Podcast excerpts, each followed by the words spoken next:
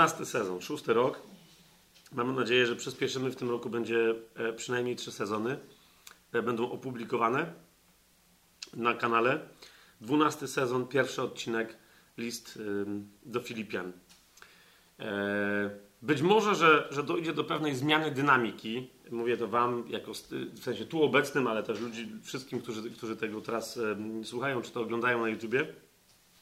Do zmiany pewnej dynamiki dojdzie bo tak jak się przyglądałem tym księgom i związanym z nimi tematom, które mamy e, przed sobą, to e, jak już tu i ówdzie wspomniałem, takich tematów kobył na razie nie ma. Tak, tak bym to nazwał. E, czyli, te, czyli, czyli wielkich tematów kościoła, kobiet w kościele, charyzmatów itd., itd., itd. Wiecie, to wszystko, co list do Efezjan, list do Galacjan, listy do Koryntian, list do Rzymian nam przyniosły.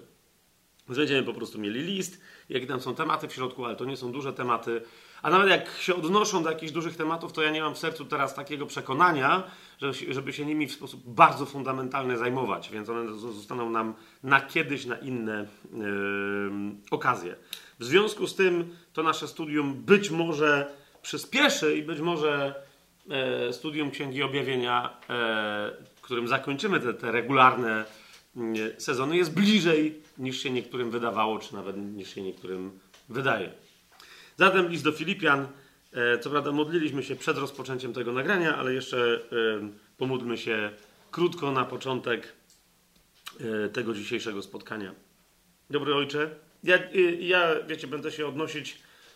Są takie dwa potężne momenty w liście do Filipian. Jeden mm, który jest nazywany hymnem kenotycznym, ma różne tam swoje nazwy w drugim rozdziale, e, mm, który mówi o uniżeniu się Chrystusa, a, a drugi taki teologicznie potężny moment to jest trzeci rozdział listu do Filipian i ja z tego trzeciego listu do Filipian e, zaczerpnę do tej mojej modlitwy na, na wstęp i na wstępie do, do studium listu do Filipian. To jest trzeci rozdział, listu do Filipian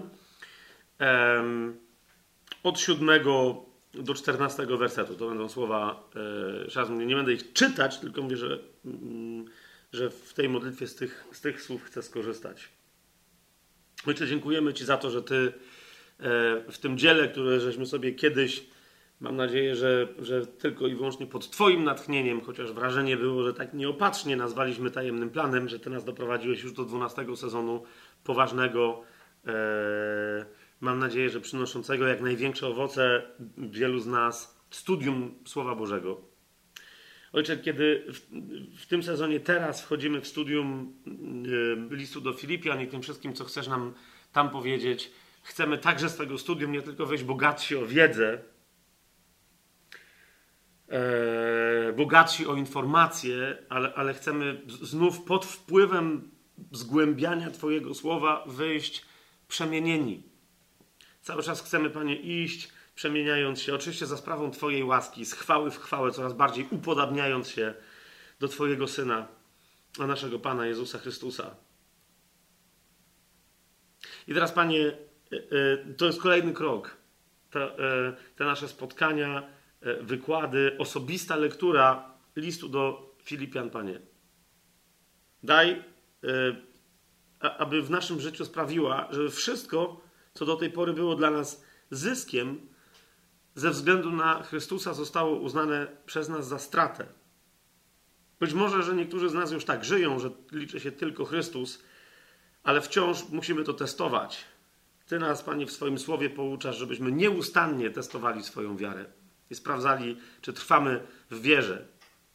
Żebyśmy baczyli, czy stojąc czasem nie upadamy. A więc, Panie, nawet jeżeli jesteśmy przekonani, że wszystko ze względu na Chrystusa uznaliśmy za stratę, daj, Panie, żebyśmy dostrzegli fałszywe zyski i je porzucili ze względu na Chrystusa. Uznali je za stratę. Żebyśmy wszystko uznali za stratę dla znakomitości poznania Chrystusa Jezusa, naszego Pana, dla którego nawet jeżeli jeszcze nie czujemy, że wszystko straciliśmy, to de facto już wszystko straciliśmy.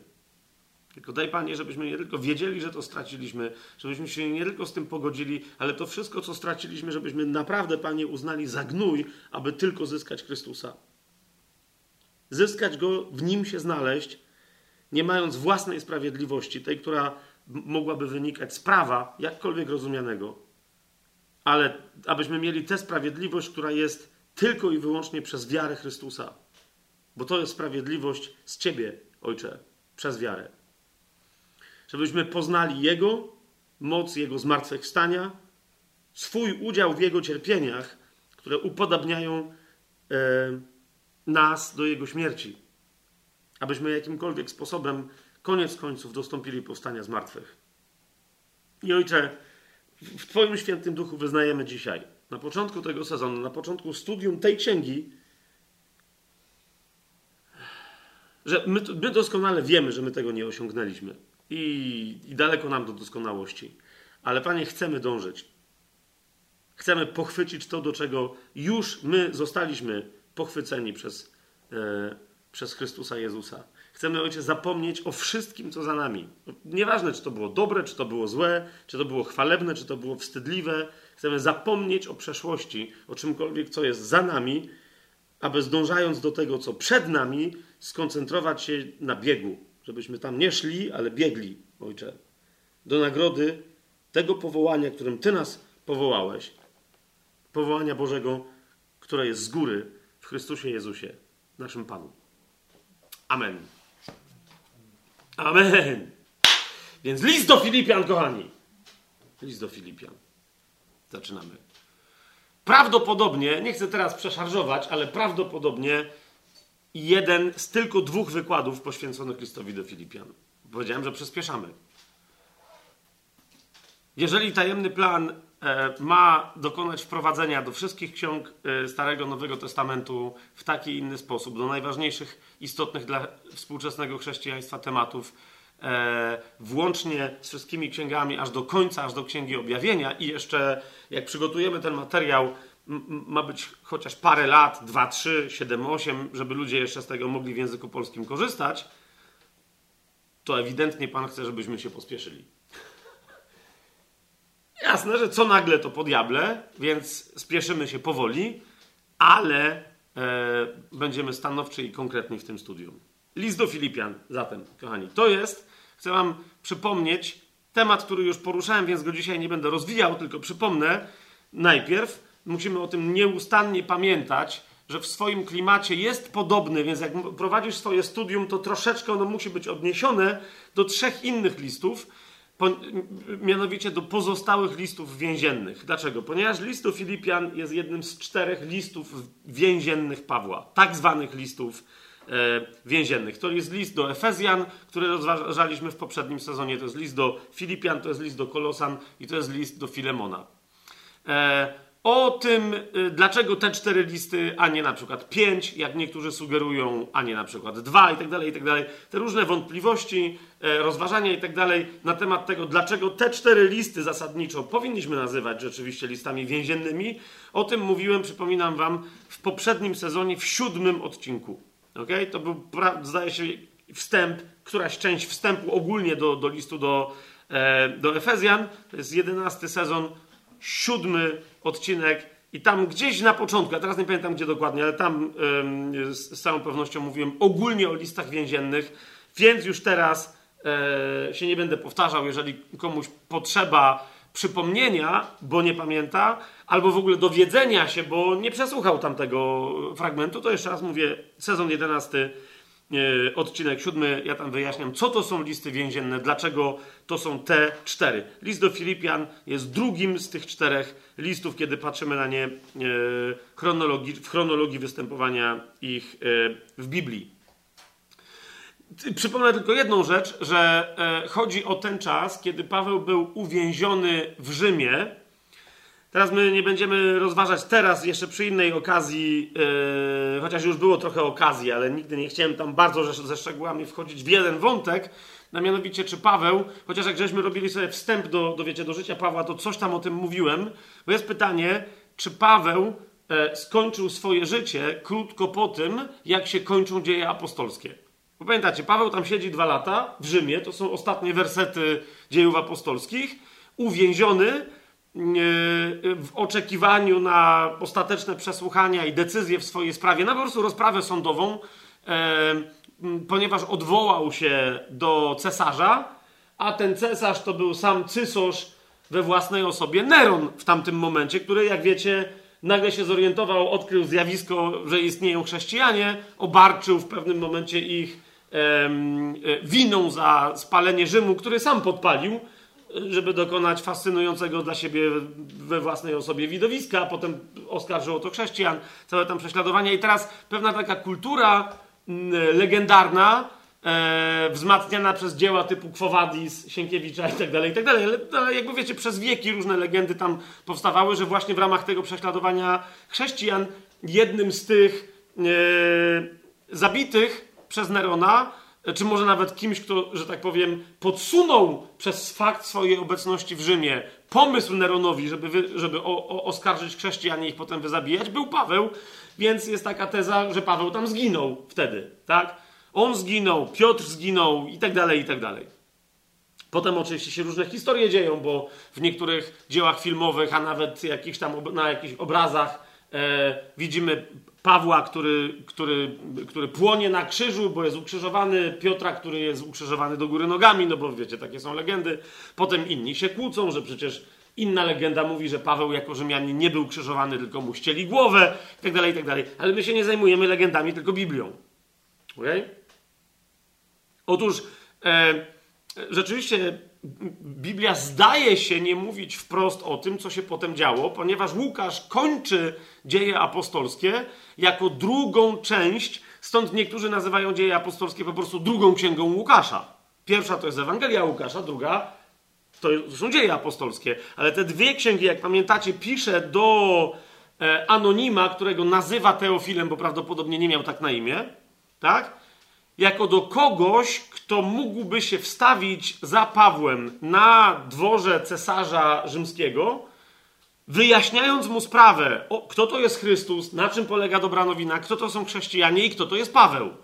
I dlatego kończy w momencie, kiedy prawdopodobnie dochodzi albo jest bardzo blisko przed tą rozprawą, tak? Łukasz kończy dzieje apostolskie, bo mówi, czcigodny Teofilu, taka jest sprawa, o to chodzi temu chłopu i taką on ma sprawę do całego świata oraz wszyscy inni, którzy są jego, w cudzysłowie, poplecznikami. Tak? To są wszyscy poplecznicy Chrystusa. I na tym cała rzecz polega. Teraz pytanie brzmi, czy Paweł to przeżył? Hmm? No i niektórzy mówią, no prawdopodobnie tak, no wszystko na to wskazuje, ale są takie fragmenty, między innymi jeden e, wcale nie do końca taki znowu zaszyfrowany, tylko trzeba czytać z otwartym sercem i otwartymi oczami. Fragment właśnie w liście do Filipian, e, który sugeruje nie wprost, e, w pewnym sensie nieco proroczo, ale że, że, że Paweł mógł przetrwać. Tak? Są pewne wzmianki historyczne, które sugerują, że Paweł po. E, my nie wiemy do końca, jak wyglądała ta sprawa u Nerona, ale w każdym razie, że udało mu się przejść obronną ręką tę sprawę, w związku z tym, że między innymi był w Hiszpanii i rzeczywiście umarł dla Chrystusa śmiercią męczeńską, jak o tym pisze między innymi w drugim liście do Tymoteusza, ale nieco później i e, nie do końca za sprawą Nerona. Okay? Jaki to jest fragment w liście do Filipian?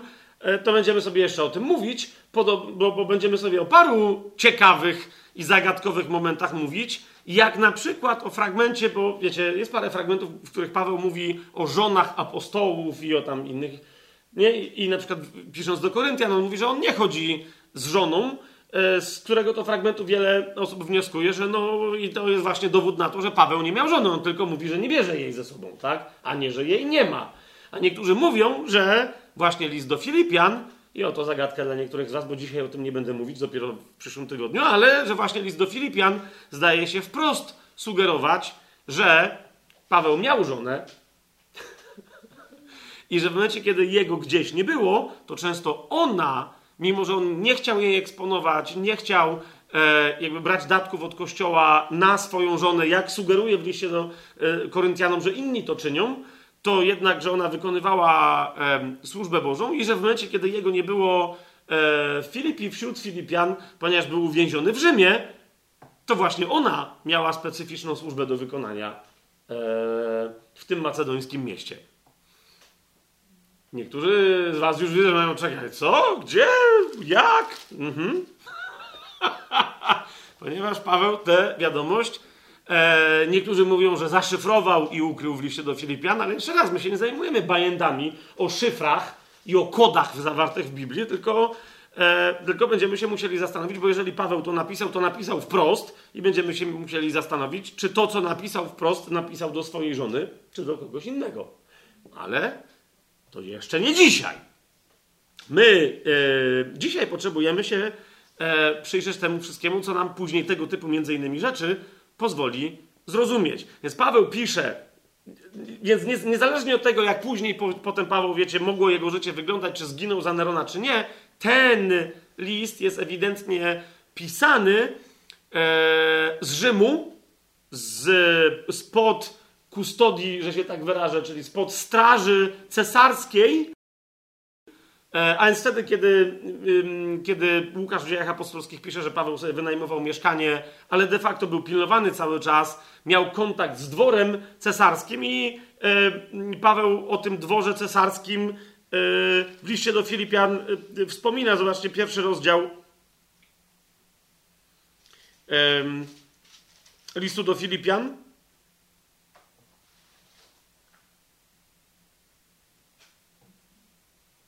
No i Paweł, Paweł mówi yy, od, od 12 wersetu: Chcę, bracia, abyście wiedzieli, że to, co mnie spotkało, spowodowało jeszcze większe rozkrzewienie Ewangelii.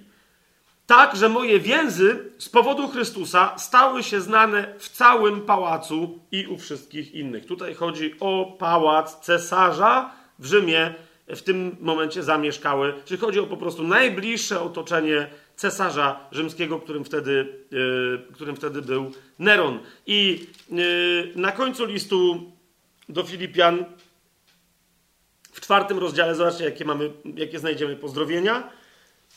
To jest czwarty rozdział, 22 werset. Pozdrawiają was wszyscy święci, szczególnie zaś ci z domu cesarskiego. Oczywiście, wiecie, to są dwa różne, e, związane ze sobą, ale jednak dwa różne środowiska. Czym innym jest pałac, bo tutaj chodzi Wiecie, o środowisko oficjałów cesarskich, senatorów, urzędników. Wiecie o co mi chodzi, nie? Ludzi przebywających w otoczeniu cesarza urzędowo, e, honorowo i tak dalej, i tak dalej. Jasne to jest, co, co mówię? A tu chodzi o chrześcijan, którzy znajdują się w domu cesar cesarskim, a więc to są ludzie, którzy, wiecie, może tam są niewolnikami, sługami, usługującymi jakimiś innego, e, innego rodzaju. Mamy jasność? No ale tak czy siak widzicie, że ewidentnie Paweł pisze to, e, ewidentnie Paweł pisze to z Rzymu. I teraz, jak pamiętamy, e, jak pamiętacie, te listy, listy ponieważ Paweł był uwięziony, korzystał z pomocy, zresztą wielokrotnie korzystał z pomocy, ale akurat te cztery listy więzienne, o których mówiliśmy, my wiemy, kto, by, kto, to, kto był Pawłowym towarzyszem w Rzymie, no bo musiał go tam odwiedzić, i listonoszem Pawła konkretne miejsca, tak? Czyli pamiętacie, że list do Filemona przyniósł rzeczonemu Filemonowi Onezym, zresztą w jego sprawie głównie ten list był napisany, więc sam se we własnej sprawie list przyniósł, tak? Do Efezjan i do Kolosan, już przy okazji listu do Efezjan o tym wspominaliśmy, szedł Tychik. Natomiast e, raz w Biblii wspominany, raz, ale e, e, wcale to nie znaczy, że to jest jakiś, jakaś nieistotna postać, w Biblii, czyli tylko w liście do Filipian wspominany Epafrodyt, który był Pawłowym listonoszem z Rzymu do Filipi, ale e, dlatego, że był listonoszem z Filipi do Rzymu, tak? Być może, że, że był w ogóle stałym wysłańcem, zaufanym Filipian, który regularnie, bo, bo wiecie, Filipianie wysyłali o czym jeszcze będziemy mówić, wysyłali Pawłowi różne zaopatrzenie, finanse i tak no i przy okazji zapewne listy, więc wy, wygląda na to, że, że Epafrodyt był bardzo zaufaną osobą, bardzo poważaną osobą e, w, wśród Filipian. Jako taka zaufana osoba był wysyłany do, do Pawła, od Pawła wracał i znowu był wysyłany e, e, do Pawła przez Filipian. Być może tak było, być może nie, ale na pewno w tym konkretnym przypadku e, Paweł go nie tyle wysyła jako nie wiadomo kogo do Filipian, co go raczej Filipianom odsyła. Jest to, jest to jasne? On, on im go odsyła. Okej? Okay? Tak swoją drogą, tak swoją drogą, zanim sobie więc, bo musimy sobie wyjaśnić, kim był ten Epafrodyt, bo troszkę jego postać nam wyjaśni, kim byli, byli w ogóle Filipianie, dlatego że on naprawdę troszkę, powiedziałbym nawet tak symbolicznie sobą reprezentuje całe Filipi. Tak? Niemniej na jedną rzecz chcę Wam zwrócić uwagę, bo, bo, bo dzisiaj nam się ten wątek troszkę będzie w ogóle przy okazji listu do Filipian, ale też i innych on się przewija. Nie? Zauważcie, jak czytamy w dziejach apostolskich, jak sobie otworzymy dzieje apostolskie, tak? 28 rozdział. Czyli mamy tą sytuację, w której e, po prostu Paweł, e, Łukasz w paru zdaniach mm, opisuje dwa lata życia Pawła w Rzymie w oczekiwaniu na rozprawę. To jest 28 rozdział mm, dziejów apostolskich. Hmm? Czytamy w 30-31 wersecie tylko tyle. Przez całe dwa lata Paweł mieszkał w wynajętym mieszkaniu i przyjmował wszystkich, którzy przychodzili do niego. Głosząc Królestwo Boże i nauczając tego, co dotyczy Pana Jezusa Chrystusa z wszelką odwagą i bez przeszkód. I teraz wiecie, e, e, o jednej rzeczy musimy pamiętać. Nie? Przy okazji tego, co już powiedziałem. Zobaczcie, czytamy coś takiego i często rozmawiam e, z ludźmi, wyjaśniamy sobie jakieś tam fragmenty z Biblii. Mm, ostatnio nawet w dwóch sprawach z jakimiś filmowcami, którzy pytają, chciałbym zrobić pewną alegorię, pokazać Pawła, Jezusa, kogoś. I rozmawiamy i nagle oni mówią, zaraz, ale to jak to przecież o, w tej konkretnej sytuacji ostatnio z jedną osobą rozmawiałem i ona mi mówi, że no Paweł był taki osamotniony tam w tym Rzymie, ale z czego to wynika? No bo jest tu napisane, że no przez całe dwa lata Paweł, on mieszkał w wynajętym mieszkaniu.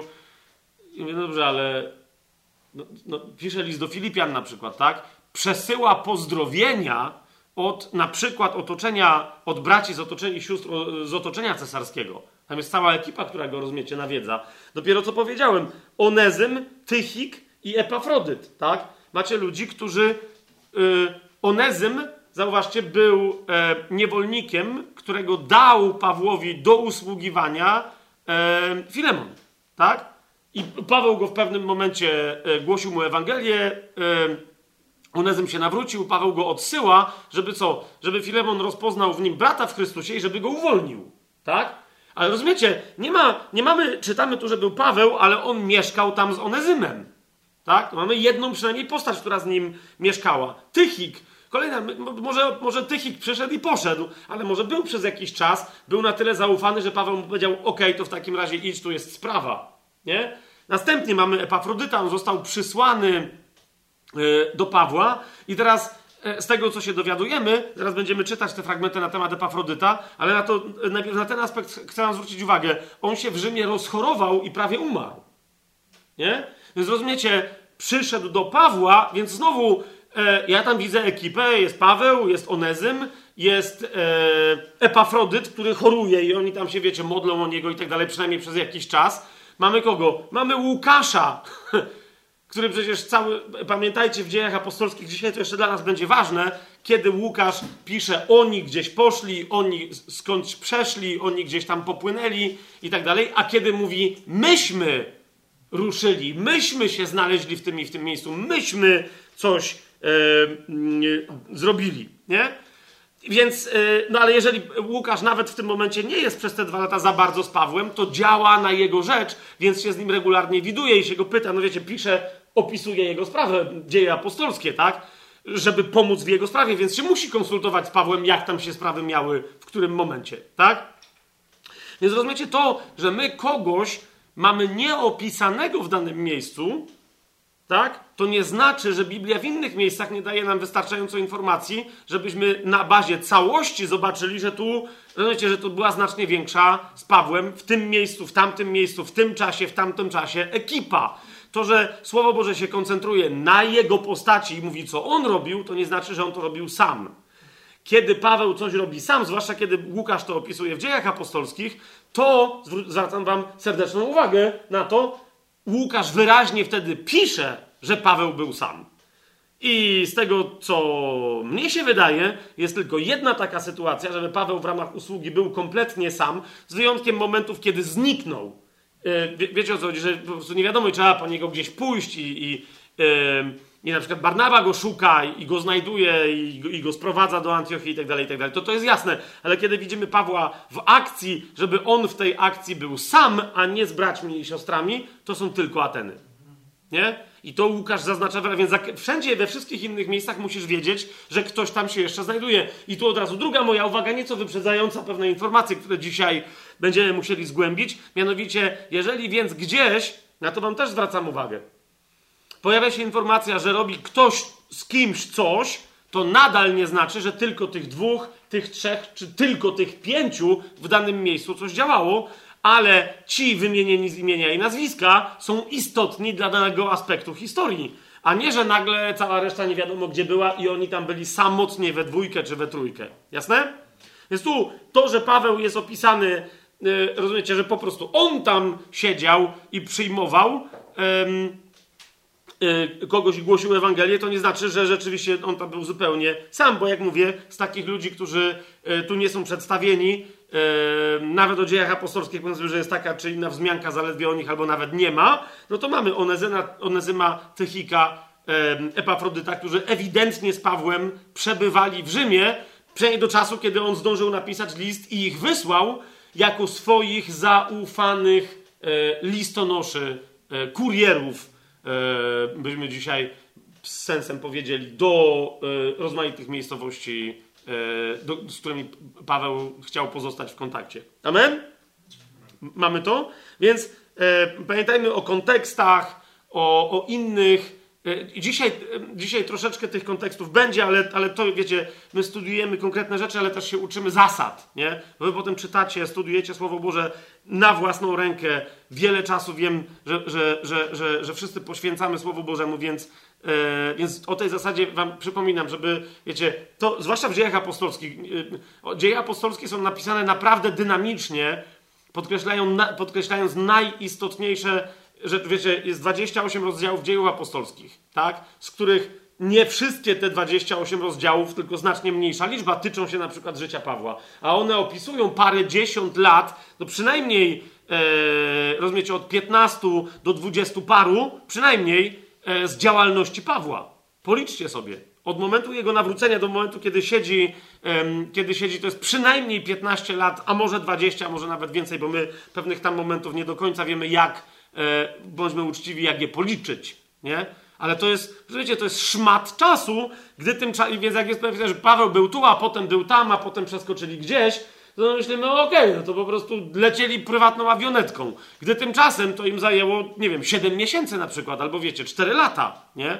A to, że tam, no, działy się standardowe z punktu widzenia pierwszych chrześcijan rzeczy i Łukasz ich tam nie opisywał za specjalnie, to jest inna rzecz, ale my to musimy rozumieć, tą dynamikę, nie?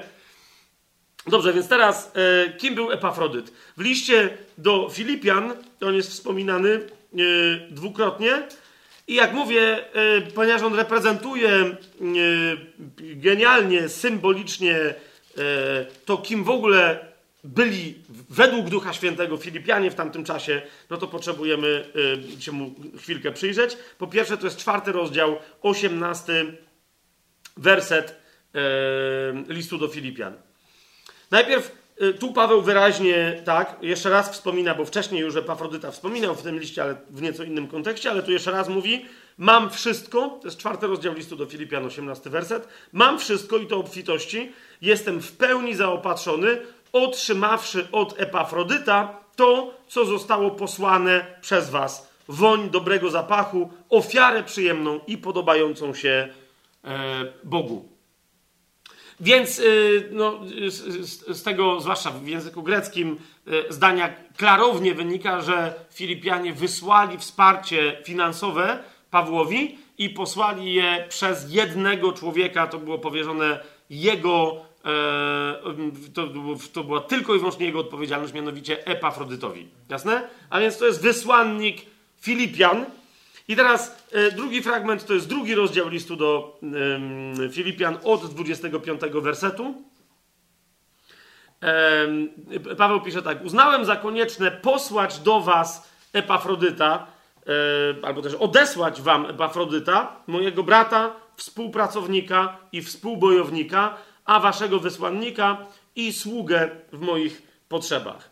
Ja już pomijam, co, co się dzieje w tym zdaniu, e, jaki tu jest odlot, jak wielowymiarowo e, jednym tchem opisuje powołanie Epafrodyta i to, jak postrzega Epafrodyta Paweł.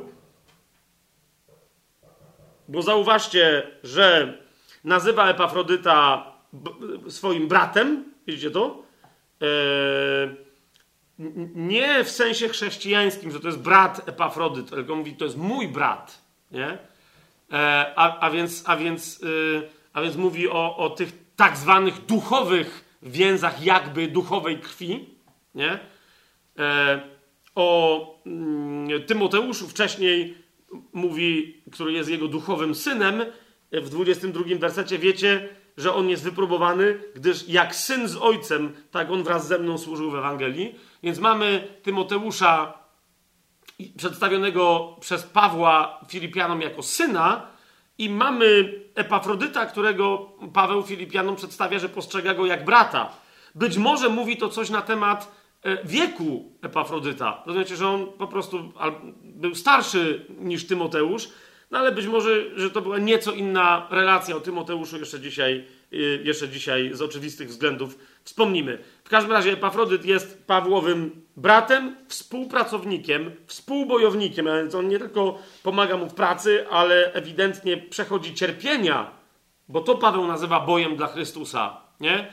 Które, yy, i prześladowania, które dotykały także Pawła, co dalej nazywa, bo to jest, wiecie, ten fragment, w którym wszyscy się boją, jak Paweł nazywa Epafrodyta, mianowicie mówi, to jest wasz apostoł.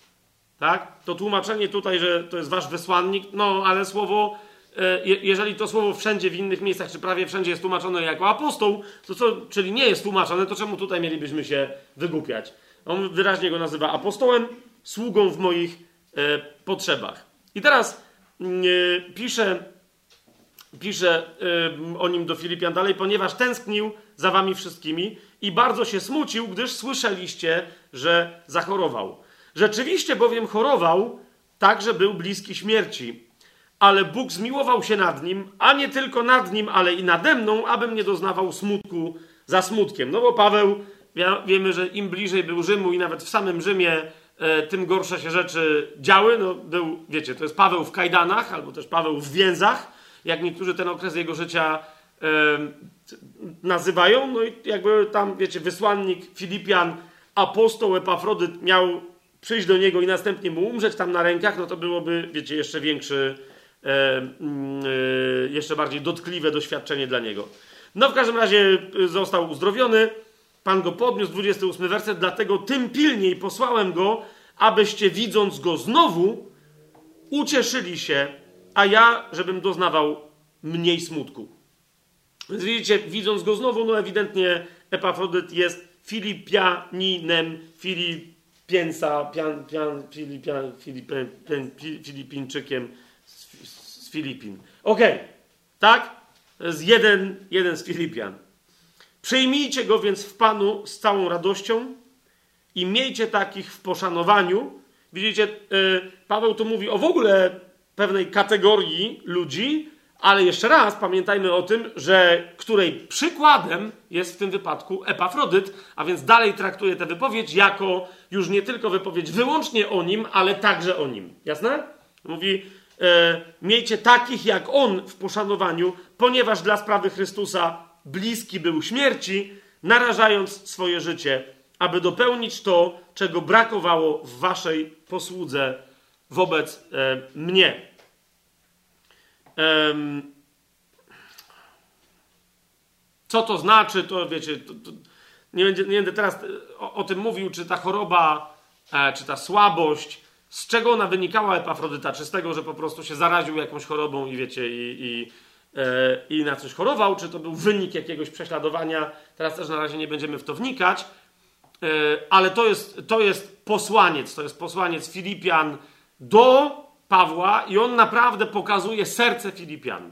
Dla Pawła, ale przez to, jakie oni mają serce dla niego, Paweł w wielu miejscach, jak będziecie czytać, e, list do Filipian, to jest od razu wam na to zwracam uwagę, że tak jak widzicie, jak serdecznie od, odnosi się Paweł do Epafrodyta, tak serdecznie odnosi się Paweł do Filipian w ogóle, więc jakby to nie jest tylko tak, że wiecie, ja chcę widzieć e, w Epafrodycie symbol gminy e, w Filipi, a, ale Paweł ewidentnie tak to widzi. Nie? E, I jeszcze jedna rzecz, ja nie wiem, wiecie, nie chcę teraz oceniać tłumaczeń takich czy innych, ja, może też jest to trudne, ale chciałbym, żebyście może w niektórych momentach, wiecie, jak, jak, jak duch wam wskaże, albo intuicja, wiecie, duchowa, żebyście sobie posprawdzali pewne momenty mocniej, ponieważ e, ośmielę się powiedzieć, że list do Filipian jako list, wiecie, do zboru, nie list do kogoś konkretnego, typu list do Tymoteusza, do Tytusa czy do Filemona i tak dalej, ale jako list taki, wiecie, jednak publiczny, list do Filipian jest najbardziej osobistym, nieformalnym i emocjonalnym listem e, Pawła. Nie? Być może ze względu na pewną historię, którą Paweł miał z Filipianami, a zwłaszcza z Filipiankami, i może dlatego taki, m, taki język przyjmuje, ponieważ e, może ten kościół jest, jest ba bardziej kobiecy niż wiele innych a może jest najbardziej kobiecy, nie w żadnym złym sensie, nie, wiecie, nie, nie chcę teraz, no, mój Boże, jeszcze żebym się ja tłumaczył, że nie mam, jak, jak coś nazywam kobiecym, to nie mam nic, nic złego na myśli. Idzie mi po prostu o inny sposób nawet przywództwa tam w kościele. Może dlatego e, no, Epafrodyt jest mężczyzną, nie, nie kobietą w tym wypadku. W każdym razie Paweł ma niezwykłe serce i teraz, żebyście mnie dobrze zrozumieli, to nie, nie chodzi o to, że Paweł pisze do Filipian list tiu, tiu, tiu, tiu, bo nie chodzi mi o, taką, o, o taki osobisty ton emocjonalny, tak? Idzie mi o to, że Paweł sobie pozwala na bardzo nieformalną mowę, kiedy pisze do, do Filipian. Czyli jak się, e, jak taką, wiecie, wręcz, wręcz kolokwialną mowę. Jakby po prostu siedział, wiecie, przy stole i tylko się zapytał, to się nagrywa? Nie. I mówię, okej, okay, no to w takim razie to wam powiem, jak się sprawy mają, nie? Między innymi to, wiecie, potężne teologicznie sformułowanie w trzecim rozdziale, to co dla mnie było zyskiem ze względu na Chrystusa, uznałem e, za stratę. Owszem, wszystko uznaję za stratę. Wiecie, ten, ten cały, e, kiedy, Paweł, e, kiedy Paweł mówi o gnoju, nie? Do, dociera do, do, do tego fragmentu, w którym mówi, Y, że dla mojego Pana, dla którego wszystko utraciłem i uznaję to za gnój, aby tylko zyskać Chrystusa, to ten gnój tutaj to jest, to jest w Grece inne poważniejsze słowo niż tylko gnój. Nie?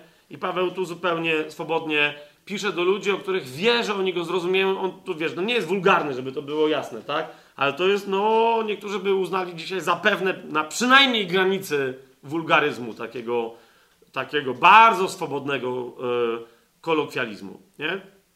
Więc, yy, więc Paweł yy, pozwala sobie na, na pewne skróty myślowe tutaj, podkreślenia takie emocjonalne, emfatyczne, kolokwialne w tym, jak pisze, ponieważ wie, że ludzie, do których pisze, doskonale go zrozumieją i nie musi im się tłumaczyć. Jasne to jest? Jasne to jest? Jak będziecie osobiście czytać, miejcie to na uwadze, bo z drugiej strony E, nie ma co spłycać wtedy takich wypowiedzi, bo wiecie, to są jedne z najbardziej fundamentalnych wypowiedzi, jakie znajdziemy w Biblii. Nie? E, między innymi list do Filipian, myślę, że zawiera w sobie w drugim rozdziale e, najgłębszy, najgłębszy zestaw dogmatycznych biblijnych wypowiedzi na temat znaczenia krzyżowej śmierci Chrystusa jak żaden inny w Biblii. Po prostu. Nie? To jest parę zdań, które mówią o tak zwanej kenozie Chrystusa, e, ale to jak, jak Paweł dosłownie, właśnie to jest to, on pisze do ludzi, którzy rozumieli, którym musiał wiele tłumaczyć. No bo zobaczcie na przykład na drugi rozdział. E, nie? nie? Zastanawialiście się kiedyś nad tym, jak, jak tak, to gratuluję, zwłaszcza jak z jakimiś skutecznymi wnioskami, jak nie, to się chwilę, nie dziś, ale nad tym zastanowimy.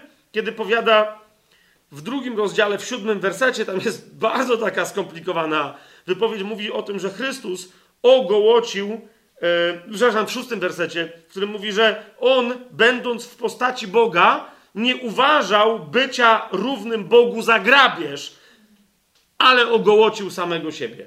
Co? Co tam jest napisane? A on, rozumiecie, Filipianie tak dobrze rozumieją, a Paweł tak dobrze wie, że oni tak dobrze rozumieją, że tyle nie wyjaśnia dalej. A my zdaje się, że będziemy musieli sobie wyjaśnić, co to, jakiego to rodzaju ofiary Chrystus dokonał, nawet jeszcze zanim się wcielił w swoim duchu i w swoim umyśle. Jak bardzo się uniżył i, i w którym miejscu rozpoczyna się, e, rozpoczyna się jego, e, jego kenoza. Więc rozumiecie, list do Filipian może być momentami napisany nawet tu, wydawałoby się językiem takim niefrasobliwym, który wielu e, niekoniecznie tłumaczy, ale egzegetów denerwuje, bo rozumiecie, bo oni by bardzo chcieli, żeby na przykład ten hymn kenotyczny Pawła, żeby był pisany znacznie bardziej patetycznym językiem, a nie jest. No, dlaczego Paweł tu się nie rozwinął, tak jak na przykład się rozwija w liście do Kolosan? Ponieważ pisze do ludzi, e, których nauczał tak skutecznie, że oni wiedział, że świetnie zrozumieją, co ma na myśli, kiedy posłuży się po prostu paroma wyrazami. Z nich e, przy ich pomocy stworzy jedno zdanie, potem stworzy drugie, trzecie i pójdzie dalej. Amen?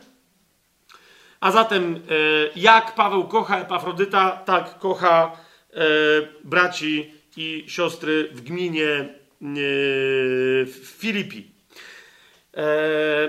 Teraz, kto będzie kolejny, jeśli mamy czasem tak, takie, to są oczywiste takie pytania, tak? Kto pisze dane, daną księgę, do kogo, kto jest adresatem.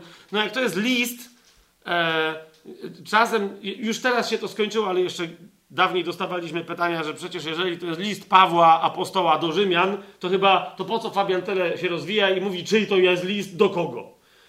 No bo na przykład list Pawła, apostoła do Filipian nie jest listem Pawła, apostoła do Filipian. Prawda? Tylko i, i to, że my sobie kolokwialnie my znowu coś nazywamy, to nie możemy y, z, z, tego uproszczenia zrobić y, teologicznego prostactwa. Tak? A więc czytamy w pierwszym rozdziale, w pierwszym wersecie listu do Filipian, że jest to list Pawła i Tymoteusza. Tak? Ponieważ mamy tak zwany adres, czyli nadawca, kto jest nadawcą? Paweł i Tymoteusz, słudzy Jezusa Chrystusa. Bardzo interesujące, zauważcie, jak oni się Filipianom przedstawiają, jak się, jak się tytułują, tak? Do wszystkich świętych w Chrystusie Jezusie, którzy są w Filipi, wraz z biskupami i diakonami. No to jest nagle, co tu się... Wiecie, do, do, do, pisze do takiego poważnego kościoła, którego w ogóle nie zna Paweł osobiście, jak na przykład do kościoła rzymskiego, i tam takiej wolty jakiejś dziwacznej nie odstawia, do Koryntian i tak dalej, i tak dalej. A tu nagle do Filipian pisze do wszystkich, którzy są w Filipi, do wszystkich świętych w Chrystusie Jezusie, którzy są w Filipi, wraz z biskupami i diakonami. No będziemy sobie to musieli co, troszkę wyjaśnić, co tutaj się, e, co się tutaj odstawiło, ok? Ale najpierw, czyli kto pisze ten list, zanim sobie odpowiemy na pytanie do kogo. Otóż, kochani, pozwólmy sobie się zaskoczyć temu, co teraz powiem, ale powiem to, co powiem i mówię już to, co mówię, a mianowicie, że jest to list apostołów Filipi do Filipi. Ludzi, którzy byli apostołami i usługiwali apostolsko, a więc częściowo najpierw głosili Ewangelię, a więc wypełniali dzieło ewangelistów. Zwróćcie, pamiętacie, do kogo Paweł pisze, wypełni dzieło ewangelisty, to jest Tymoteusz, wypełniali dzieło ewangelisty, ewangelistów, potem dopomogli w budowaniu tam kościoła, umacniali starszych, rzeczonych tutaj biskupów i diakonów, czyli nadzorujących i usługujących. Tak? Oni ich tam ustanawiali. Paweł i Tymoteusz, apostołowie Filipi. I teraz, kiedy to mówię, jasne, niekoniecznie od razu będziecie pamiętać, co tu się odwala, ale jakbyście sobie za chwileczkę sprawdzili, a niektórzy jak chyba Ania widzę, że pamiętają, mogą zadać pytanie, zaraz, yy, co? Kto to pisze? Jacy apostołowie Filipi? Przecież apostołami Filipi byli, owszem, Paweł i Sylas, a nie Tymoteusz. O czym ty to, Fabian, gadasz? Zgadzam się, otwórzmy sobie, i to będzie jeden z tych momentów, w których będziemy musieli odkryć, no, że jak, co znaczy uważnie czytać Słowo Boże, tak? Pamiętacie list do e, Dzieje Apostolskie, nie list do Dzieje Apostolskie, 16 rozdział. Zasadniczo e, w Dziejach Apostolskich, co, co to znaczy Filipi, ta miejscowość i gmina e, chrześcijańska, zbór chrześcijański e, Filipi. To jest 16 rozdział, nie od samego początku, ale to jest 16 rozdział Dziejów Apostolskich. Tak? Do końca. Ehm, Mamy tam to sławne zdarzenie, nie będziemy teraz tego w dziewiątym wersecie. W nocy Paweł miał widzenie, pamiętacie to? W nocy Paweł miał widzenie, tak? Jakiś Macedończyk stał i prosił go, przepraw się do Macedonii i pomóż nam, tak? Zaraz po tym widzeniu staraliśmy się wyruszyć do Macedonii. Okej, okay, cool, wszystko gra. Zwracam wam uwagę na czasownik dziesiątego wersetu. Zaraz po tym widzeniu staraliśmy się wyruszyć do Macedonii, będąc tego pewni, że Pan nas powołał, abyśmy głosili Ewangelię e, no, w Macedonii, tak? A zatem e, nie tylko Paweł i Sylas znajduje się w tej wyprawie i udaje się do Macedonii, ale przynajmniej Łukasz. Zgadza się? Ale przynajmniej Łukasz. Niektórzy mówią, no tak, no ale dobra, no ale to Łukasz tam był, był świadkiem, uczył się, to tam mogło być wielu takich uczniów, ale przecież czytamy, jak byk napisane, że w 16 rozdziale od 19 wersetu, tak, oni tam głosili Ewangelię, spotkali się z Lidią, ona ich zaprosiła do domu, wszystko gra, ale kogo? No chyba tych samych, którzy następnie znaleźli się w więzieniu, tak? Kto się znalazł w więzieniu? No ci, którzy tam głosili, tak? To byli apostołowie e, Filipi. 16 rozdział, 19 werset. Pamiętacie, Paweł tam się ulitował nad kobietą, e, która miała ducha wróżebnego i wypędza z niej tego ducha wróżebnego, tak? On, e, no a wtedy panowie, e, którzy, e, te, bo to była niewolnica, e, ponieważ ona przestała mieć tego ducha, no to przestała wróżyć. E, straciła profesję, a oni nie mieli na czym zarabiać, no bo jej wróżby by już były beznadziejne, no bo ona nic nie wiedziała, tylko ten duch coś wiedział, tak? Więc co się wtedy stało? Co czytamy? 19 werset. Gdy jej panowie zobaczyli, że przepadła nadzieja ich zysku, no właśnie, i wiele osób mi mówi, no schwytali kogo? No apostołów Filipi prawdziwych. Schwytali Pawła i Sylasa, zawlekli ich na rynek, przed władzę, stawili ich przed pretorami i powiedzieli: Ci ludzie, którzy są Żydami, sieją zamęt w naszym mieście i głoszą zwyczaje, których nam, jako Rzymianom, nie wolno przyjmować ani zachowywać. I wystąpił tłum przeciwko nim, i pretorzy zdarli z nich szaty i kazali ich wychłostać. No pamiętacie o co chodzi, tak? Dalej czytamy, tam się gdzieś pojawia jakiś Tymoteusz. Nie, dalej czytamy 25 werset o północy. Paweł i Sylas modlili się i śpiewem chwalili Boga, a więźniowie ich słyszeli. Amen?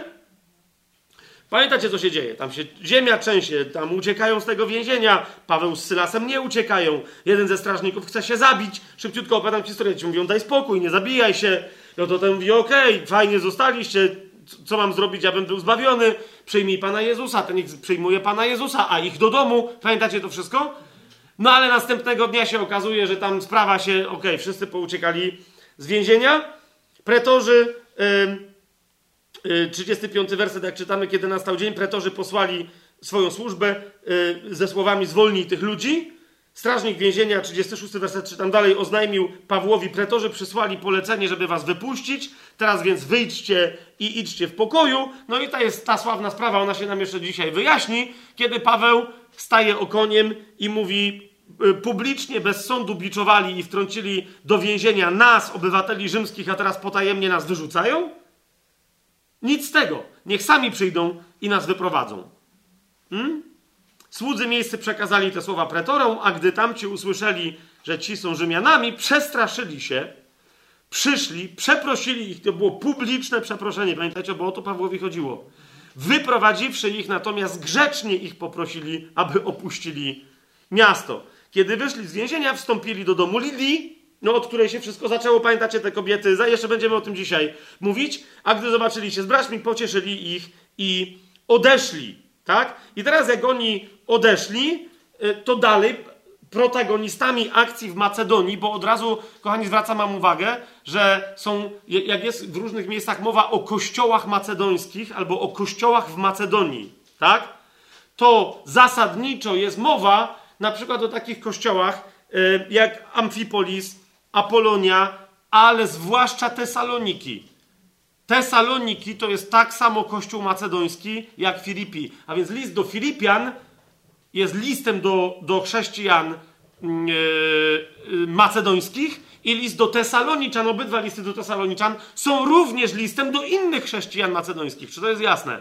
A więc oni przeszli, następnie w 17 rozdziale, wyszli z Filipi, przeszli do Tesaloniki, albo do Tesaloników, jak to woli odmieniać. Niemniej nadal są w granicach Macedonii, a nie, nie, nie, to jeszcze nie jest Achaja. Jasne to jest? Okej. Okay. Nie? Niemniej, kto tam przeszedł? No i znowu niektórzy powiadają, przecież protagonistami akcji dalej są Paweł z Sylasem, no bo oni przeszli e, Amfipolis, 17 rozdział, pierwszy werset. Apolonie przybyli do Tesaloniki, gdzie była synagoga. I teraz co? Y, y, co y, czytamy dalej? W czwartym wersecie niektórzy z nich uwierzyli, tam Żydzi, i przyłączyli się do kogo? Do Pawła i do Sylasa.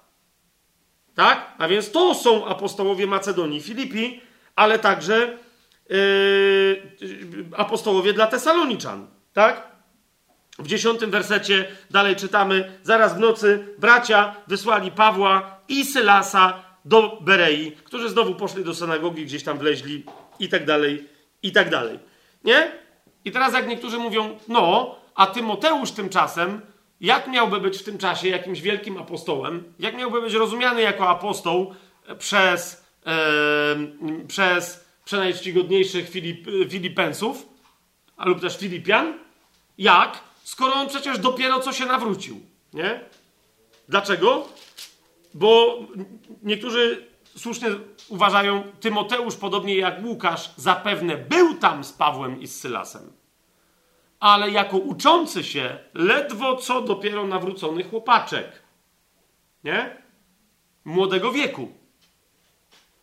On się, zobaczcie, zanim oni wyruszają do e, Macedonii, przyłącza się Tymoteusz w 16 rozdziale. Pamiętajcie, że to jest rozdział macedoński, nie? a zwłaszcza filipiański.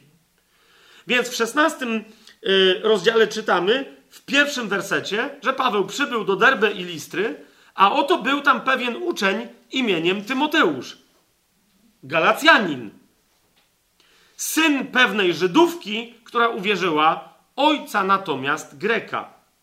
A więc mieszaniec dziwoląg z punktu widzenia rzymskiego, z punktu widzenia greckiego i z punktu widzenia, przepraszam, z punktu widzenia żydowskiego, tak? Greckiego i rzymskiego. No Rzymianin, y, przepraszam, Żyd z Greczynką, no okej, okay, no w Turcji, no Galacjanie, to jeszcze gorzej, bo to wiecie, bo to w zasadzie e, Celtowie, no nie, to jeszcze wiadomo, to czy ta Żydówka, to aby Żydówka, to jeszcze chyba może wiadomo. No ale ten Grek, to aby Grek, nie wiadomo skąd on był, co się tam działo, tak? Niemniej, no niektórzy mówią, no i on się tu przyłączył, tak? E, on się tu przyłączył, no i oni idąc, czyli Tymoteusz, Paweł, e, Sylas, mamy dalej szósty werset. Przeszli Frygię, krainę galacką. Duch Święty zabronił im głosić Słowo Boże w Azji. Przybyli do Myzji. A potem w Troadzie najwyraźniej dołączył do nich Łukasz. Być może, że jeszcze wielu innych, ale Łukasz, dlatego że zmienia się czasownik, mówi zaraz po tym widzeniu staraliśmy się wyruszyć do Macedonii. Jasne? Ale kochani, to, że my mamy cały czas wyobrażenie, całkiem słuszne, że Tymoteusz jest młody, nie oznacza, że jest niedoświadczony.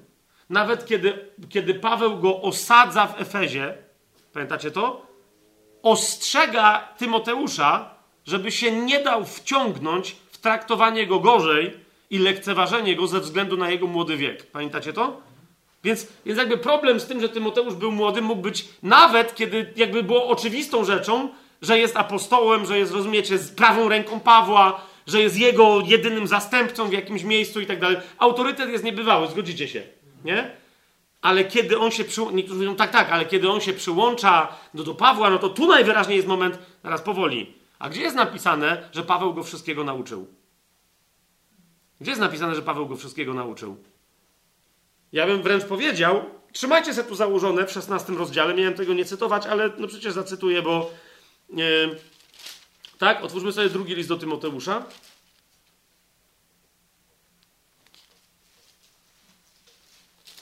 I co my tam czytamy w tym drugim liście do Tymoteusza? To jest pierwszy rozdział drugiego listu do Tymoteusza, piąty werset. Mówi do niego, e, pisze do niego Paweł, pamiętając nieobłudną wiarę, która jest w tobie, a która najpierw zamieszkała w twojej babce Lois i w twojej matce Eunice. Jestem też pewien, że i w tobie mieszka. Z tego powodu przypominam ci, yy, yy, on, pamiętacie, pisze, zobaczcie, trzeci rozdział tego drugiego listu do Tymoteusza. Trzeci rozdział, czternasty werset i piętnasty. Trwaj w tym, czego się nauczyłeś i co ci powierzono, wiedząc, od kogo się tego nauczyłeś.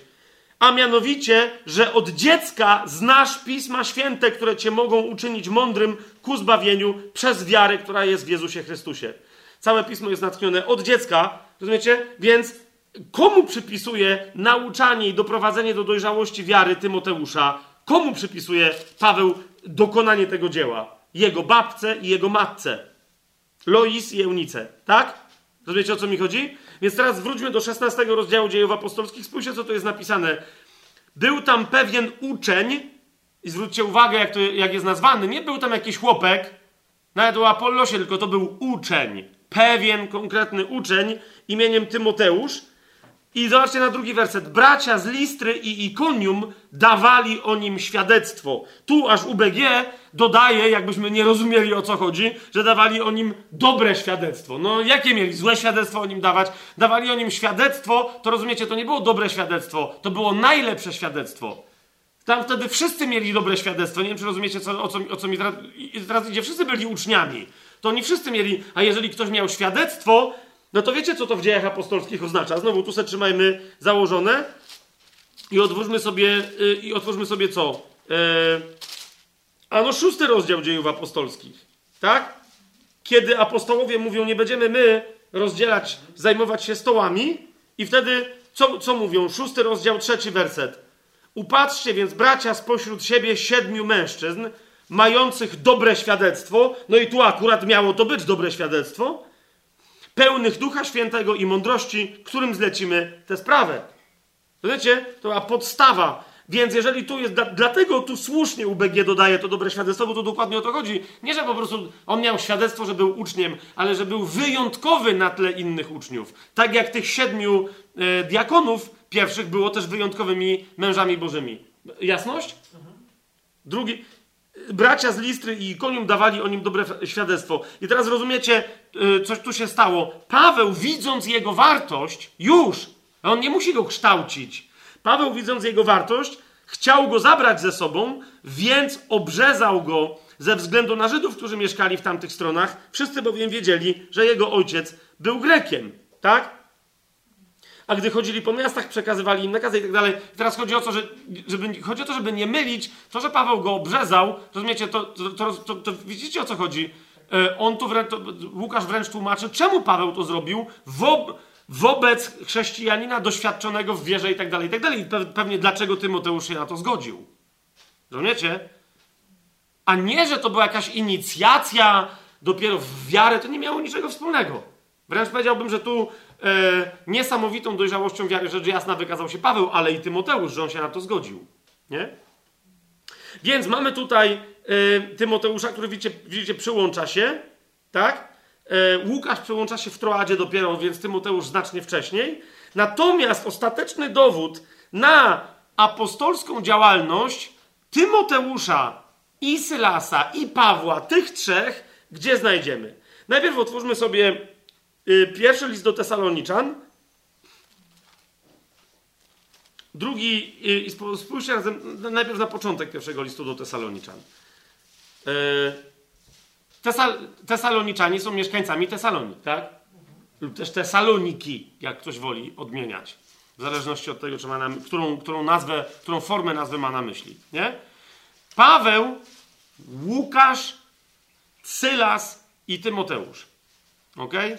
wybrali się, wybrali się z Filipi przez poszczególne tam miejscowości, gdzie? Do Tesaloniki lub do Tesaloników, jak ktoś woli. Tak? I tam głosili.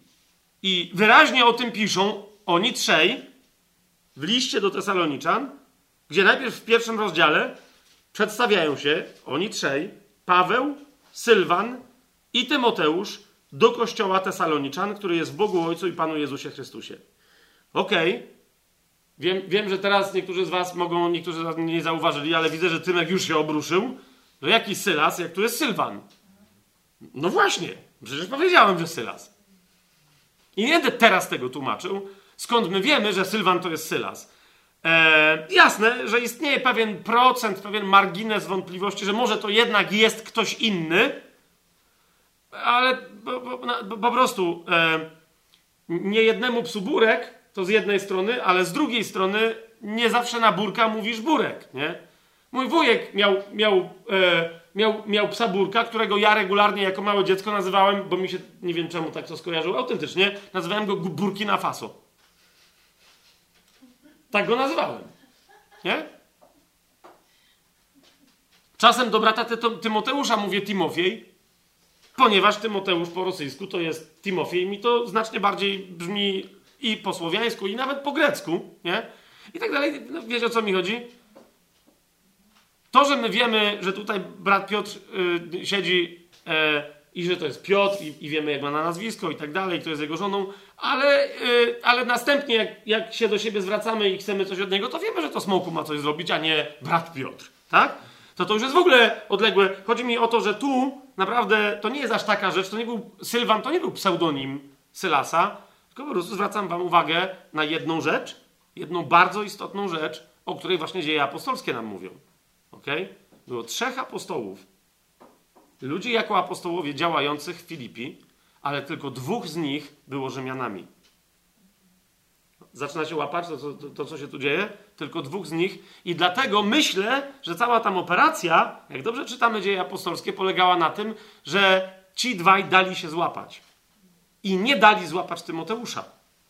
Ani Łukasza. Ani Łukasz był Grekiem, rozumiecie? To samo no, Sylas, że tak powiem, kij wie, kim on to był z różnego punktu widzenia. Tak? Ale miał obywatelstwo rzymskie, a, a Sylas, grecki czy, czy, czy, czy rzymski, e, to jest Sylwanus, e, łaciński, po prostu. Nie? E, I kiedy Piotr na przykład go wspomina, to, to pisze o nim ze względu na swoich odbiorców, przedstawiając go łacińskim imieniem. Podobnie, kiedy pisze o nim i, i przedstawia go Tesaloniczannom w Macedonii, którzy mówili po łacińsku, zaraz sobie wyjaśnimy dlaczego. Jeszcze nie tak bardzo, nie tak bardzo jak Filipińczycy, bo oni wszyscy mówili tylko i wyłącznie po łacinie, nie po grecku. Rozumiecie? Zaraz sobie to wyjaśnię, to, bo to jest to.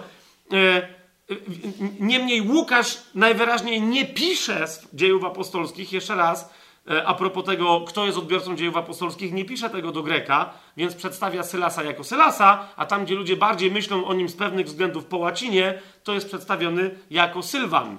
Okay? I przy okazji listu do Tesaloniczan będziemy więcej mówili o Sylasie, Sylwanie. Nie? Teraz tylko proszę was, na razie dajcie mi spokój. Jak przejdziemy list do Kolosan, to będziemy mieli pierwsze do Tesaloniczan i zobaczymy, że Sylwan to jest Sylas, a Sylas to jest Sylwan. Okay?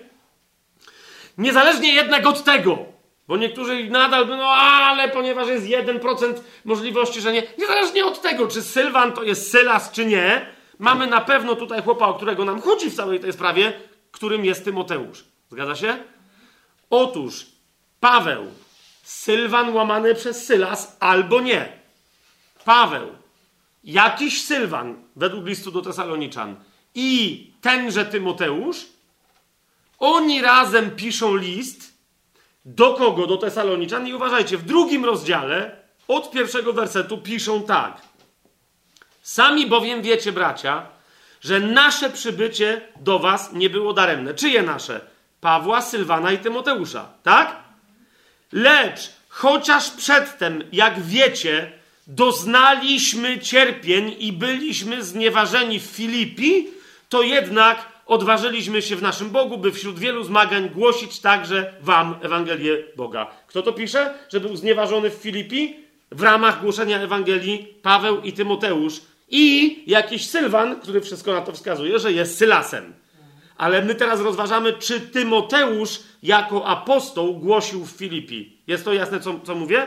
Że Paweł tutaj razem z, Syl z Sylwanem, łamane Sylasem w nawiasie, i Tymoteuszem przedstawiają się jako apostołowie, to wam Yy, tylko przypominam, że w szóstym wersecie mówią: Nie szukaliśmy chwały u ludzi, ani u was, ani u innych, mogąc być dla was ciężarem, jako apostołowie Chrystusa.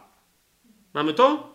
Ci apostołowie, gdzie głosili, byliśmy, drugi rozdział, drugi werset, byliśmy znieważeni w Filipi. Kto? Ja, Paweł, ja, Sylwan i ja, Tymoteusz. Ok? Z tego też powodu, z tego też powodu, widzicie, e, Tymoteusz, nawet w dziejach apostolskich, w 19 rozdziale, e, jak go sobie otworzymy w 19 rozdziale, w 22 wersecie, e, znajdziemy taki fragment. Widzicie, to, że jeden drugiemu usługuje, to jest jeden z tych, jeden jedyny moment w całej Biblii, gdzie ktoś jest nazywany diakon, jest po prostu usług, służącym drugiego brata w Chrystusie, a nie Chrystusa samego w sobie. I y, takim mianem jest nazwany właśnie Tymoteusz wobec Pawła. Zdumiewająca rzecz. Nie? To jest 22 werset. Jest powiedziane, wysłał więc do Macedonii dwóch z tych, którzy jemu usługiwali, by, byli jego służącymi. Tymoteusza i Erasta, a sam pozostał jeszcze przez jakiś czas w Azji. To Paweł, tak? Wysłał ich gdzie? Zwłaszcza Tymoteusza. Do Azji, czyli krótko mówiąc do Filipii i do e, Tesaloniki. Ok? Jak, dlaczego? Bo Eras to jest jeszcze inna postać, ale czemu Tymoteusza? Ponieważ on tam miał autorytet. W wielu innych miejscach będziemy, będziemy to czytać, jak wielkim autorytetem, e, e, w jak wielkim autorytecie wśród Macedończyków chodził Tymoteusz. Nie? E, do tego stopnia, że jak zobaczymy, jak wielki to był autorytet, e, aż jest zdumiewające, że on potem e, wolą Bożą ląduje w Efezie, a nie w, w jednym z tych dwóch miast macedońskich. Nie? A zatem, kochani, czy mamy to wyjaśnione? Kto jest autorem listu do Filipian? To jest dwójka apostołów Filipian. Paweł i Tymoteusz. Zapytacie, no dobra, ale to czemu w takim razie nie ma tam Sylwana, skoro oni razem piszą jako apostołowie Tesaloniczan do Tesaloniczan? Ponieważ akurat kiedy pisali list do Tesaloniczan, pierwszy i tak dalej, akurat gdzieś byli we trzech, teraz nie rozważamy listu do Tesaloniczan, a kiedy Paweł pisał list do Filipian, Sylasa z nim nie było. Był tylko Tymoteusz. Nie? Nawiasem mówiąc, zauważcie, jak nam się poszerza ekipa rzymska. No bo skoro Paweł pisał z Tymoteuszem, no to znaczy się, że nie tylko Onezym, nie tylko Tychik, nie tylko Epafrodyt, ale między innymi nie Łukasz, ale także Tymoteusz z nim był. Zauważcie, co się tam dzieje. To jest poważna, petardzista yy, ekipa do, do nawracania Rzymu. Amen? Ale, no więc yy, yy, jeszcze raz, co z tego dalej wynika?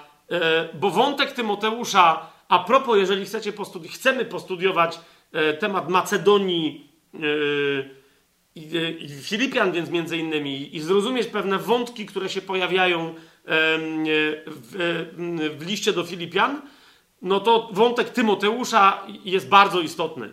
Nie? Nawet powiedziałbym, kochani, teraz tylko tak zaznaczam, drugi rozdział, niektórzy powiadają, E, bo wiecie, bardzo łatwo jest czytać w oderwaniu pewne fragmenty, tak jak się przyzwyczaimy, nie?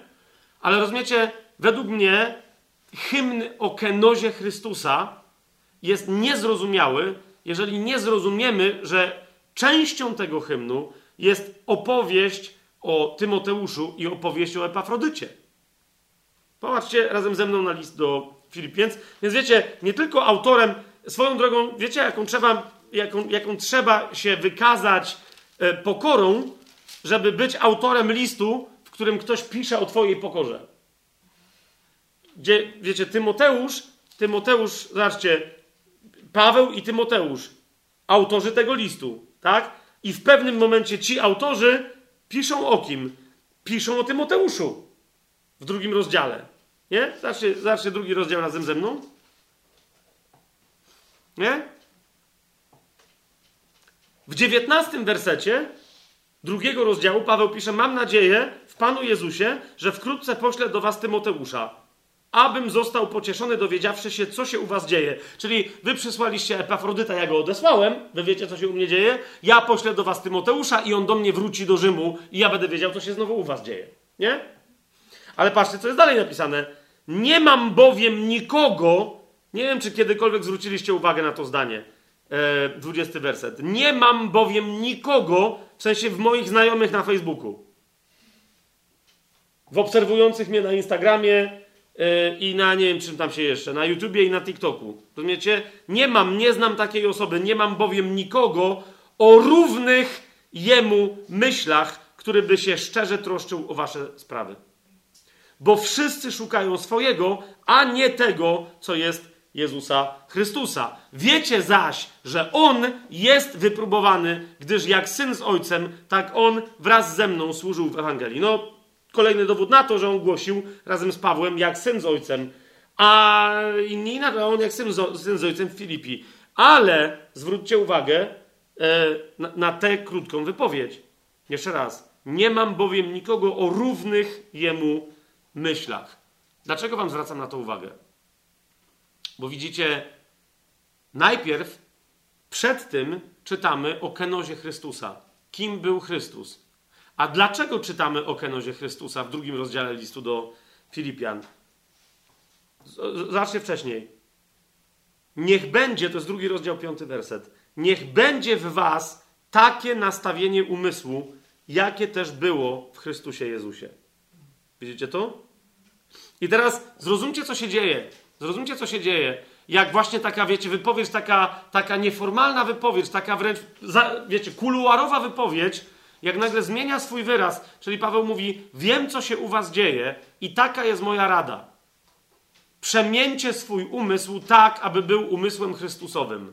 A jaki był umysł Chrystusa? I wtedy Paweł pisze: On to będąc w postaci Boga, to jest drugi rozdział, szósty werset. Widzicie to?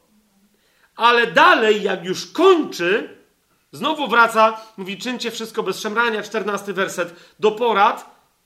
Niemniej mówi: a praktycznie rzecz ujmując te moje porady, bądźcie takiego umysłu, jakiego jest Tymoteusz. 20 werset. Nie mam bowiem nikogo równemu, równych, e, który byłby równy jemu w myślach. Widzicie to? W umyśle. Więc pokazuje, rozumiecie, Paweł e, mówi, znacie go, ale przyjrzyjcie się jego umysłowości, jego sposobowi decydowania. Rozumiecie, to jak, jak on się troszczy o wasze sprawy. A więc mówi umysł Chrystusa, za chwilę mówi umysł Tymoteusza, za chwilę mówi umysł Epafrodyta.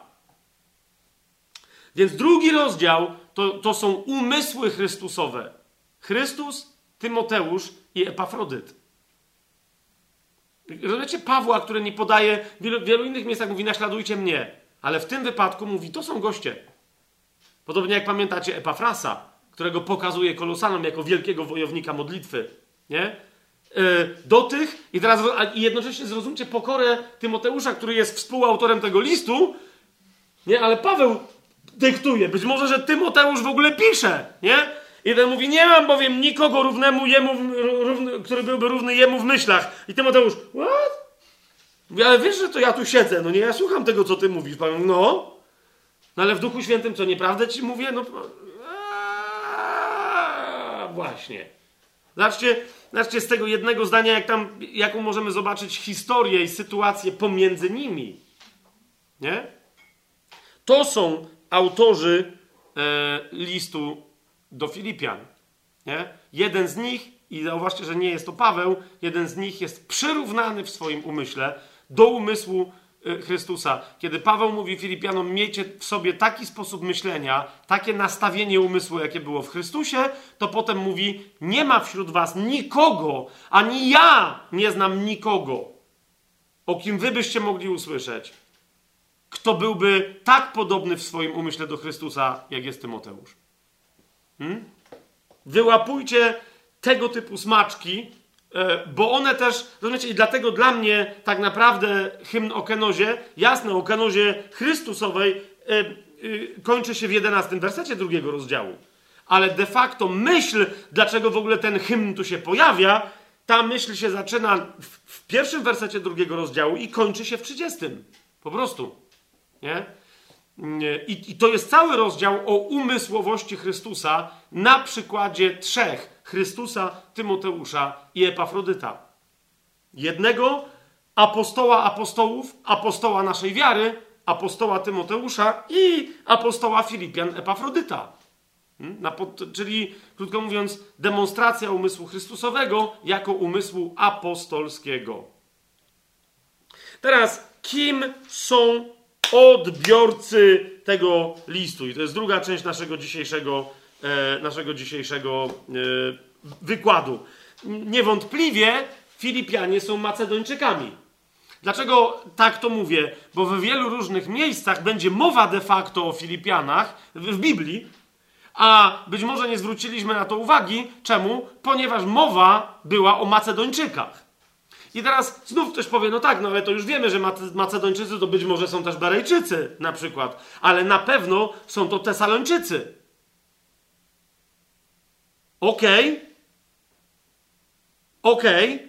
ale nadal, jeżeli czytasz uważnie, co Paweł Łukasz mówi o, o, o Filipianach, co Paweł mówi do Filipian i o Filipianach, to wtedy zauważysz, kiedy mowa o Macedończykach jest próbą nieurażenia innych Macedończyków, ale de facto jest mową o Filipianach.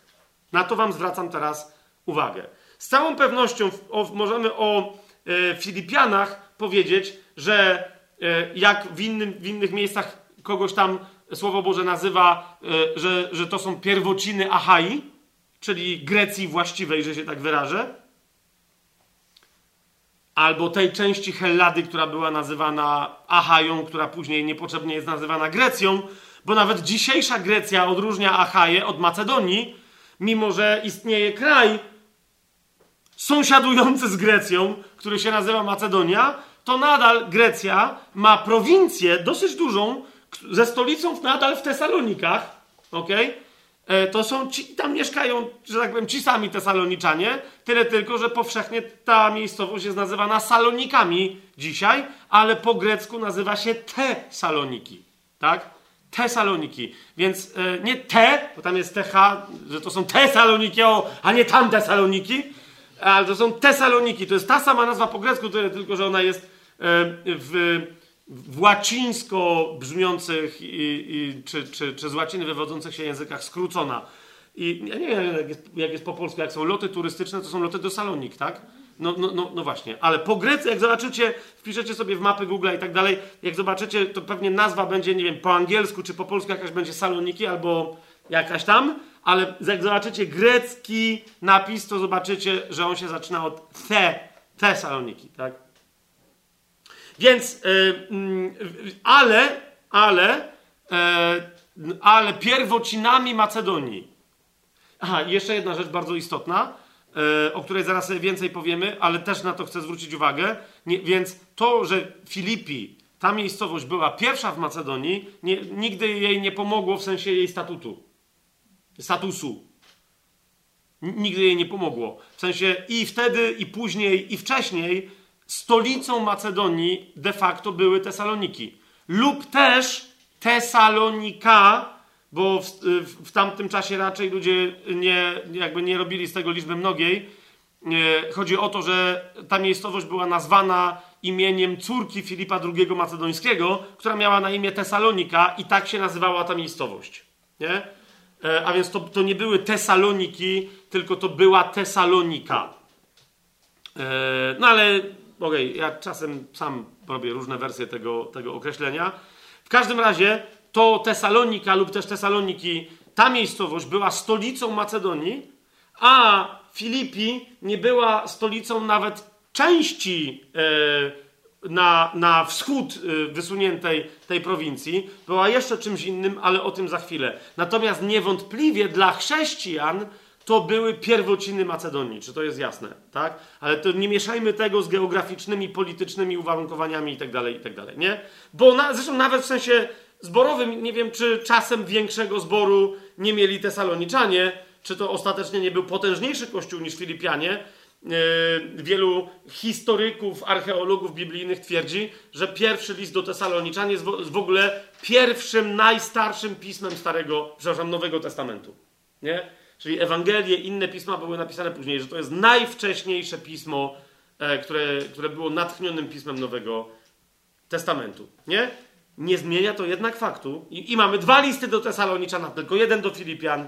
Nie zmienia to jednak faktu, że kiedy Pan powiedział Pawłowi, udajcie się do Macedonii, to skierował kroki Pawła, Sylasa, Tymoteusza i innych towarzyszy do Filipi, a nie do Tesaloniki albo do Tesalonik. Otwórzmy sobie dzieje apostolskie, żeby raz się przyjrzeć tej sławetnej historii, ale wiecie, repetitio mater studiorum est, czyli powtórzenie jest matką uczenia się. Eee, kiedy opuścili Galację podczas kolejnej wyprawy apostolskiej Pawła, Paweł z Sylasem, już bez Barnaby, jak już wiemy, z Tymoteuszem, to jest 16 rozdział dziejów apostolskich, kiedy dołączył do nich Łukasz w Troadzie i jak mówię, wielu innych. Dziewiąty werset 16 rozdziału dziejów apostolskich czytamy, w nocy Paweł miał widzenie. Otóż jakiś Macedończyk stał i prosił go, przepraw się do Macedonii i pomóż nam. Zaraz po tym widzeniu, pisze Łukasz, staraliśmy się wyruszyć do, do Macedonii, będąc tego pewni, że Pan nas powołał, abyśmy im głosili Ewangelię. Bo pamiętacie, to jest taki rozdział, gdzie tu najwięcej mamy takie zagęszczenie takiego, że Duch Święty im zabronił głosić. Tu, potem tam, potem coś. Gdzie? Zasadniczo. W Turcji im zabronił głosić. W Turcji Zachodniej. Hmm?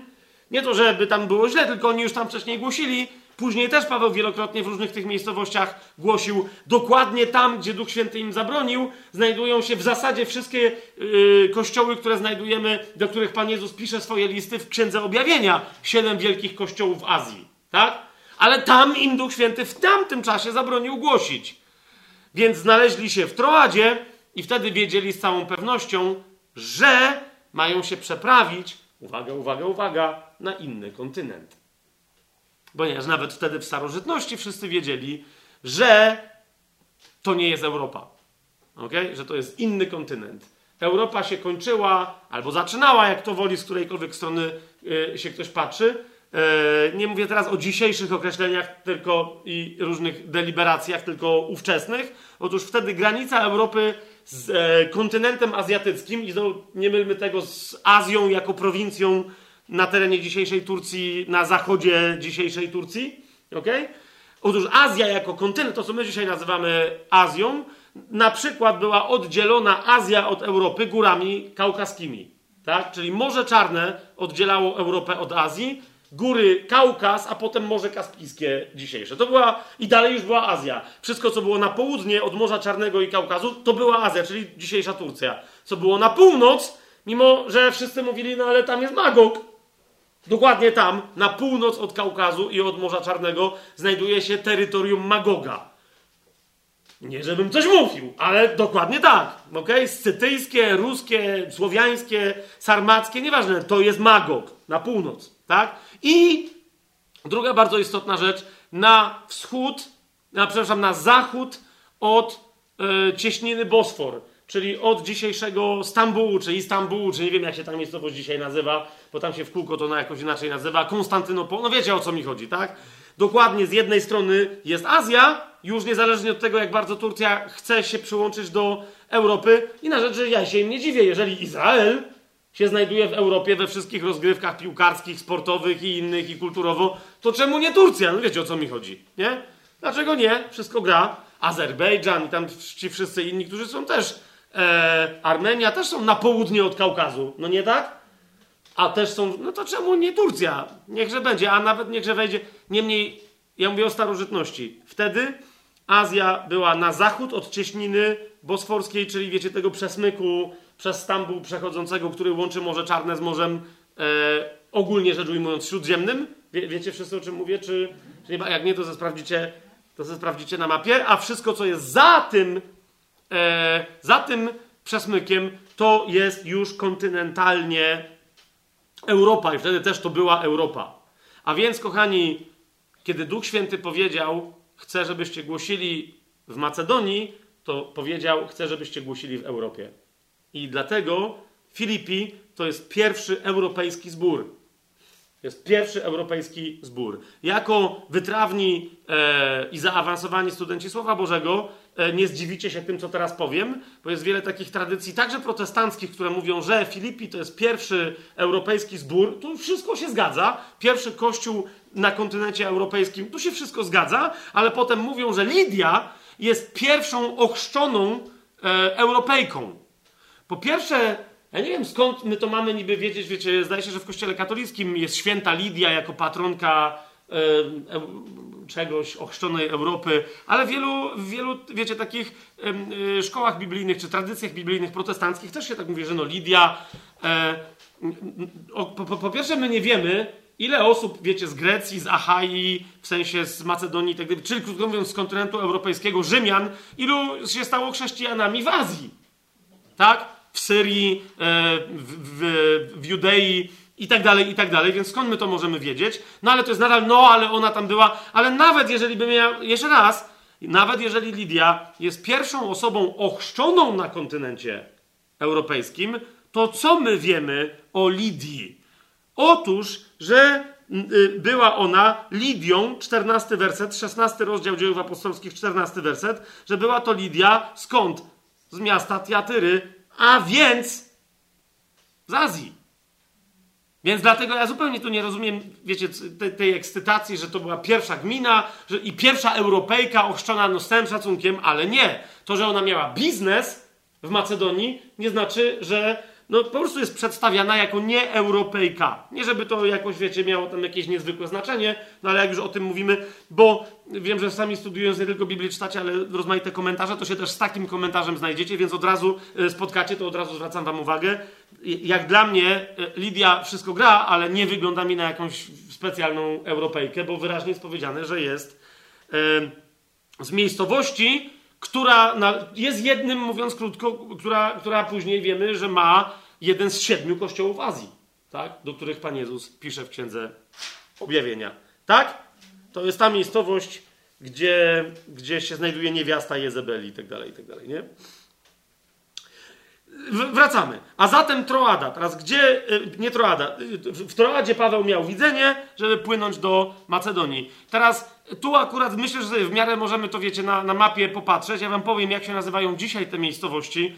E, jak, jak możemy mapkę zrobić i teraz, nie wiem, ktoś słucha tego nagrania i jest ta mapka, to niech się przyjrzy, ale jak nie ma mapki, to se tam sobie też bardzo łatwo znajdzie. Dlatego, że wiemy skąd z dzisiejszej Turcji ekipa wypłynęła, przy, gdzie miała przesiadki i gdzie dopłynęła i jak się znaleźli w Filipii. Otóż w 11 wersecie czytamy, jak oni się przeprawili na kontynent europejski. Odpłynąwszy więc z Troady, pisze Łukasz, zdążyliśmy, zdążaliśmy wprost do Samotraki, jest bardzo istotne, że wprost, zaraz to sobie wytłumaczymy, a nazajutrz do Neapolu. Tu niektórzy mają nagle wstrząs mózgu, bo myślą, że to jest Neapol włoski. I mówią, co się tam stało? Jakby, co oni tam za, za wyprawę mieli? No spokojnie, to nie jest Neapol włoski. E, stamtąd zaś z, Neapoli, z Neapolu przedostali się do Filipii. Otóż, kochani, jak chcecie znaleźć sobie na mapie Troadę, po pierwsze Troada, e, ona dzisiaj ma jakąś taką nazwę, nie, nie, nie pomnę teraz, Kanakale, coś takiego, tak się to nazywa. I to była prowincja w ogóle. Nie prowincja Troas albo Troada. Nazywała się tak dlaczego? Ponieważ e, upamiętniała Troję. Okay? To jest prowincja, na terenie której znajdowała się ta Troja. Gdzie tam pamiętacie e, Achillesa, który tam dostał w piętę, no i te wszystkie tam historie. Niezależnie od tego, jak to legendarne historie były, to Troja rzeczywiście istniała, została odkopana, archeologicznie odnaleziona i ona się właśnie znajduje na terenie prowincji Troada, e, tej, tej starożytnej, tak? Dzisiaj to się bodaj nazywa właśnie mm, mi się to z kanałem kojarzy, Kanakale czy kan, Kanale, coś takiego, ale ta miejscowość, bo, bo na terenie tej prowincji znajdowało, je, bo jest też taki port, i to łatwo pomylić, który się tak nazywa jak ta prowincja. Canakale, to ja nie wiem, bo to jest, wiecie, to jest po turecku coś takiego, tam jest to takie C z takim jakimś takim języczkiem, tak? I jest też taka miejscowość, to jest chyba port, ale to nie o tą miejscowość chodzi. Kiedy mówiąc, że wyruszyli z Troady, to chodzi o prowincję, ale prawdopodobnie wszystko na to wskazuje, że Łukaszowi chodzi o port w Troadzie, a znajdziecie go na mapie, kiedy sobie wpiszecie Aleksandria przez X, bo z jakiegoś powodu po polsku Troada Aleksandryjska, jak wpiszesz, to nie znajdujesz nic. Chodzi o Troadę Aleksandryjską, o dokładnie ten port, a znajdziemy ją, znajdziecie ją geograficznie, jak sobie w Google wpiszecie y, Aleksandria przez X, krótkie i, Aleksandria Troas.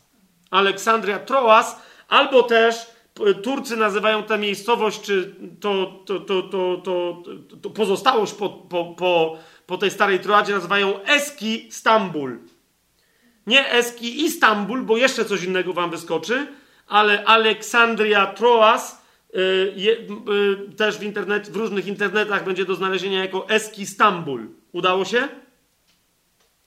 I, I, to jest na wybrzeżu, tam był port. I teraz uważajcie, z tej miejsca, to była Troada. Stamtąd czytamy, że zdążaliśmy wprost do Samotraki. Dlaczego? Ponieważ są pomiędzy y, Macedonią, tam gdzie wylądowali ostatecznie, bo gdzie oni wylądowali? W Neapolu, widzicie to? Neapole, Neapolis, to była, to, to była, dzisiaj ta miejscowość nazywa się, yy, nawet wtedy się nazywała Neapoli, a nie Napoli. Yy, ta miejscowość nazywa się Kawala. To jest miejscowość grecka, port grecki i dokładnie w Kawali yy, wylądowała ekipa. Tylko, że Kawala nazywała się wtedy Neapoli, ok? A nie Napoli. To nie jest Neapol dzisiejszy włoski, tylko to jest dzisiejsza grecka Kawala. Macie to? I teraz, jak zauważycie, pomiędzy Aleksandria Troas a Kawalą znajdują się trzy wyspy. Jedna bliżej Turcji, a druga bliżej tej Kawali. Nie pamiętam, jak się nazywa ta turecka wyspa, bo ona się w ogóle chyba po turecku nazywa i chyba do Turcji należy, czy do kogoś tam. E, ta bliżej, ta bliżej Grecji, też nie pamiętam, jak się nazywa. E, ale ta pośrodku, która była przesiadkowa, nazywa się Samotraki, czyli dokładnie Samotraka, tak jak wtedy. Nie? A więc co, to, co mówi Łukasz, to mówi, ominęliśmy tą wyspę, co się po, po, po turecku jakoś dzisiaj nazywa. I on też mówi, też nie wiem jak się nazywała.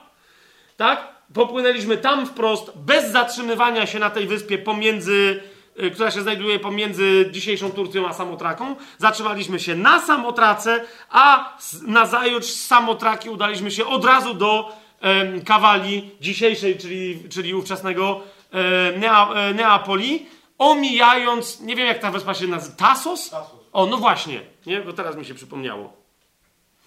Więc ominęli też wyspę Tasos, tak? Wylądowali w Kawali. I teraz, kochani, gdzie się znajduje miejscowość Filipi? Otóż miejscowość Filipi znajduje się dzisiaj w Grecji i ona się znajduje dosłownie tuż nad, trochę na taki zachodnią, na, na północny zachód, czy raczej zachodnią północ, bym powiedział, od Kawali. Czyli jak znajdziecie Kawale, to jest na północ, troszeczkę w stronę zachodu, tam jest Filipi. I teraz uważajcie, co jest interesujące, ale to nie jest ta stara miejscowość. Otóż, yy, jak powiększycie sobie mapę, to Filipi starodawne znajduje się bezpośrednio na zachód od dzisiejszej miejscowości Filipi. I powinna na mapach być zaznaczona Google'a, yy, że, tam jest, że, te, że tam jest miejsce archeologiczne. ok? Jak nie znajdziecie tego, to na pewno znajdziecie, uwaga, uwaga, miejscowość Lidia. E, malutką wioseczkę Lidia, która się tam znajduje na cześć tejże Lidii, o którą, o którą chodzi w dziejach apostolskich. Macie to? Dlaczego ta miejscowość, bo tam nie ma żadnej jakiejś, z tego co rozumiem, jakiejś, ja tam nigdy nie byłem, ale rozumiem, że tam nie ma jakiejś specjalnej miejscowości, ale kochani, e, są fantastyczne wykopaliska tego miejsca, i one są zaliczone do w ogóle najwspanialszych skarbów UNESCO światowych. E, wykopaliska archeologiczne, pozostałości po oryginalnym, po oryginalnej miejscowości Filipi. Ok? Teraz będziemy więcej sobie powiem, dlaczego to jest takie fa fascynujące, bo to było bardzo niezwykłe, bardzo niezwykłe miejsce. Ok? Niemniej to jest to. Nie? I teraz widzicie, Kochani, jak, jak spojrzycie na rozmiary i wielkość miejscowości Filipi dzisiaj, greckiej, bo wy tam widzę, że, że się szarpiecie z komórką, to widzicie to? To zobaczcie dalej na zachód miejscowość, która się nazywa Saloniki, czyli Tesaloniki, która jest po prostu dokładnie starożytną Tesaloniką. Widzicie to? No, I ona się znajduje na zachód. Nie? To jest cały czas, zauważcie, Macedonia. Nie? Ale zauważcie, jak duże są Tesaloniki w porównaniu z Filipi. I dokładnie tak samo było, w sensie proporcji, nie, że tyle samo było ludzi wtedy, tylko proporcjonalnie o tyle większa była Tesalonika od Filipi, nie? I jeszcze na jedną rzecz zwrócę wam uwagę. E, jak wiecie, czasem ktoś tam mi mówi, Fabian, skądżeś ty wziął Słowian, e, e, że Paweł ze Słowianami coś robił i tak dalej, i tak dalej. Ja już pomijam to, że jak Paweł mówi, nie ma Żyda ani Greka, scyty, niewolnika, pamiętacie to? I że no, to nie są ci scyci, którzy, yy, którzy, wiecie, którzy byli z drugiej strony zupełnie Morza Czarnego, z nad Kaukazu, nie? Ale to byli ci scy, scyci, który jakby miano, bo miano scytów w pewnym momencie przylgnęło też w czasach Pawła do kogo? Do Traków z Tracji. A Tracja wtedy to była Bułgaria dzisiejsza. Nie? I zresztą nawiasem mówiąc, e, Filipi oryginalnie nie było miastem macedońskim, ale było miastem podbitym przez Macedończyków, które oryginalnie było twierdzą tracką. Zresztą, jak zobaczycie, i do dzisiaj, e, z całym szacunkiem, ale z Filipi jest bliżej do czegokolwiek w Bułgarii niż w okolicach e, Aten. Do Aten trzeba jechać i jechać i jechać, a na granicę bułgarską tam jest nie wiem, godzina drogi, czy tam półtorej, w zależności na które miejsce, bo tam do granicy, to na przejścia graniczne można różne jechać, na północ e, z Bułgarią, bo to jest taki bardzo cieniutki przesmyk.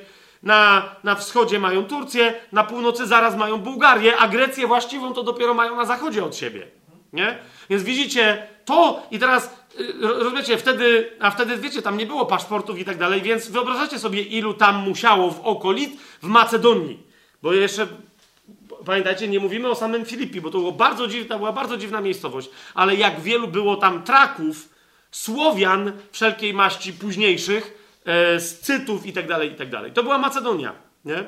Więc jak Paweł, zwłaszcza pi pisząc do ludzi y, zorientowanych macedońsko, jak mówi nie ma Żyda ani Greka, to też wspomina Scytę i Barbarzyńcę, no bo tam było, rozumiecie, nie? Trakowie byli nazywani Scytami, żeby ich odróżnić od jeszcze bardziej barbarzyńskich bo to były, wiecie, to były smoki, zwierzęta i ogólnie śmierdziele, tak? Jasne to jest? Trakowie, tak? Oni mieszkali w górach, mieli twierdze górskie, to byli trochę jak Edomici w starożytności Izraela, nie? No, to byli po prostu... Natomiast nawet Trakowie bali się Słowian z północy, nie? Czyli, yy, rozumiecie o co mi chodzi? Więc jak jest mowa Scyta i barbarzyńca w Nowym Testamencie, to jest odróżnienie, że Scyta to jest barbarzyńca, to jest poganin, ale nie tak kulturalny jak, Gry, jak Grek czy Rzymianin, ale bardziej kulturalny niż ci barbarzyńcy, barbarzyńcy, którzy są jeszcze gorsi. Germanie, Słowianie, tam cała ta banda, nawet nikt nie chciał ich nazywać, tylko to byli już barbarzyńcy. Jasność? Dobra, idziemy dalej.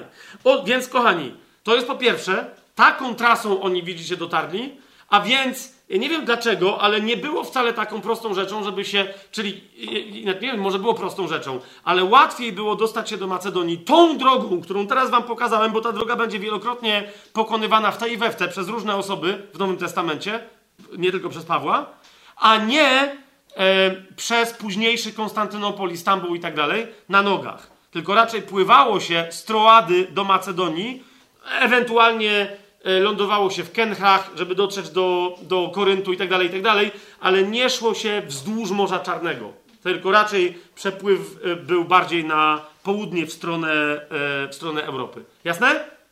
To tak do, a propos innych waszych studiów. I teraz, no więc jak oni wylądowali w dzisiejszej Kawali, czyli ówczesnym Neapoli, na, na, naprawdę tam, jak widzicie, mieli dosłownie no, rzut podwójny yy, starą roboczą beretką i już byli w Filipi. I teraz zwróćcie uwagę, jak mamy opisaną Filipi w dziejach apostolskich. Stamtąd zaś, mówi, udaliśmy się, Łukasz, do Filipi, kolonii, tu słusznie dodał ktoś uwagę, rzymskiej kolonii, yy, chociaż z drugiej strony, no jak ktoś nie wie o co chodzi, to nadal mu to wiele nie wyjaśnia, ale bo pamiętacie, Macedonia to jest de facto kultura grecka.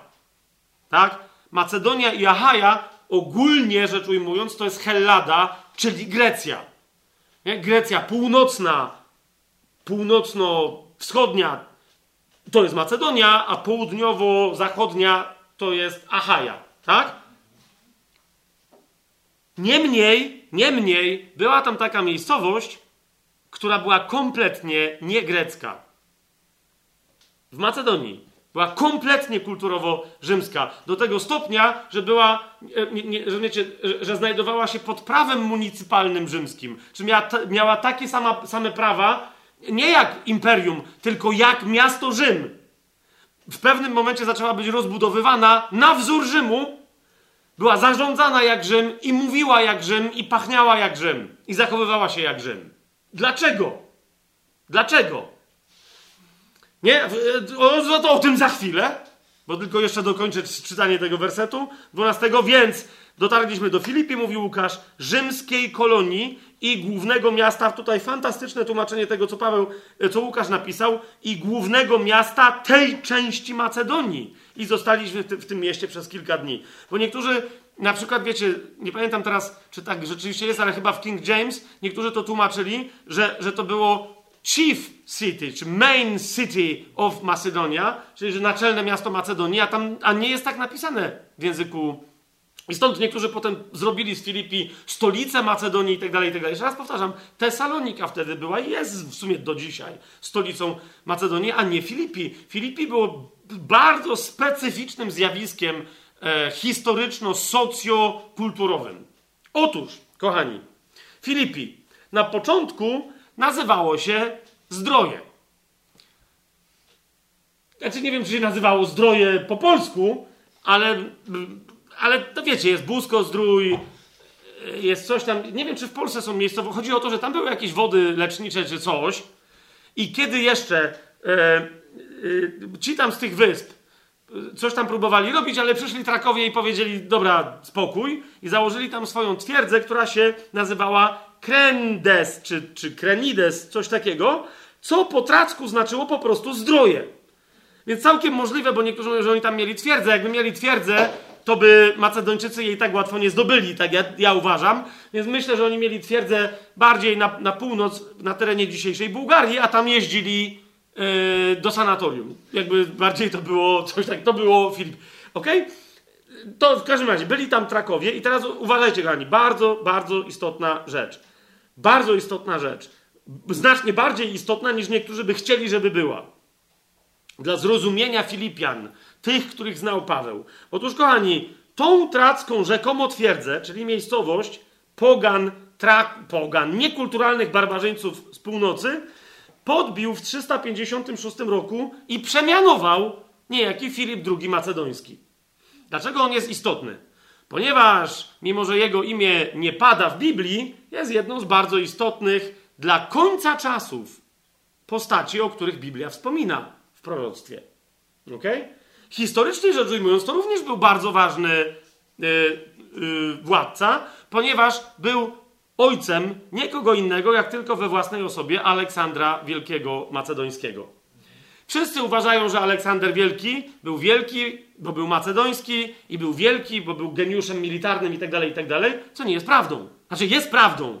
Tyle tylko, że wszystkiego nauczył go Filip II, okay? który w związku z tym, nawet mimo, że był Filipem II, podobnie jak Aleksander Macedoński był de facto Aleksandrem III, z tego co pamiętam, to de facto wszyscy wiedzą, że był Filip i był Aleksander, cała reszta Filipów i Aleksandrów tam się nie liczy. Dlaczego?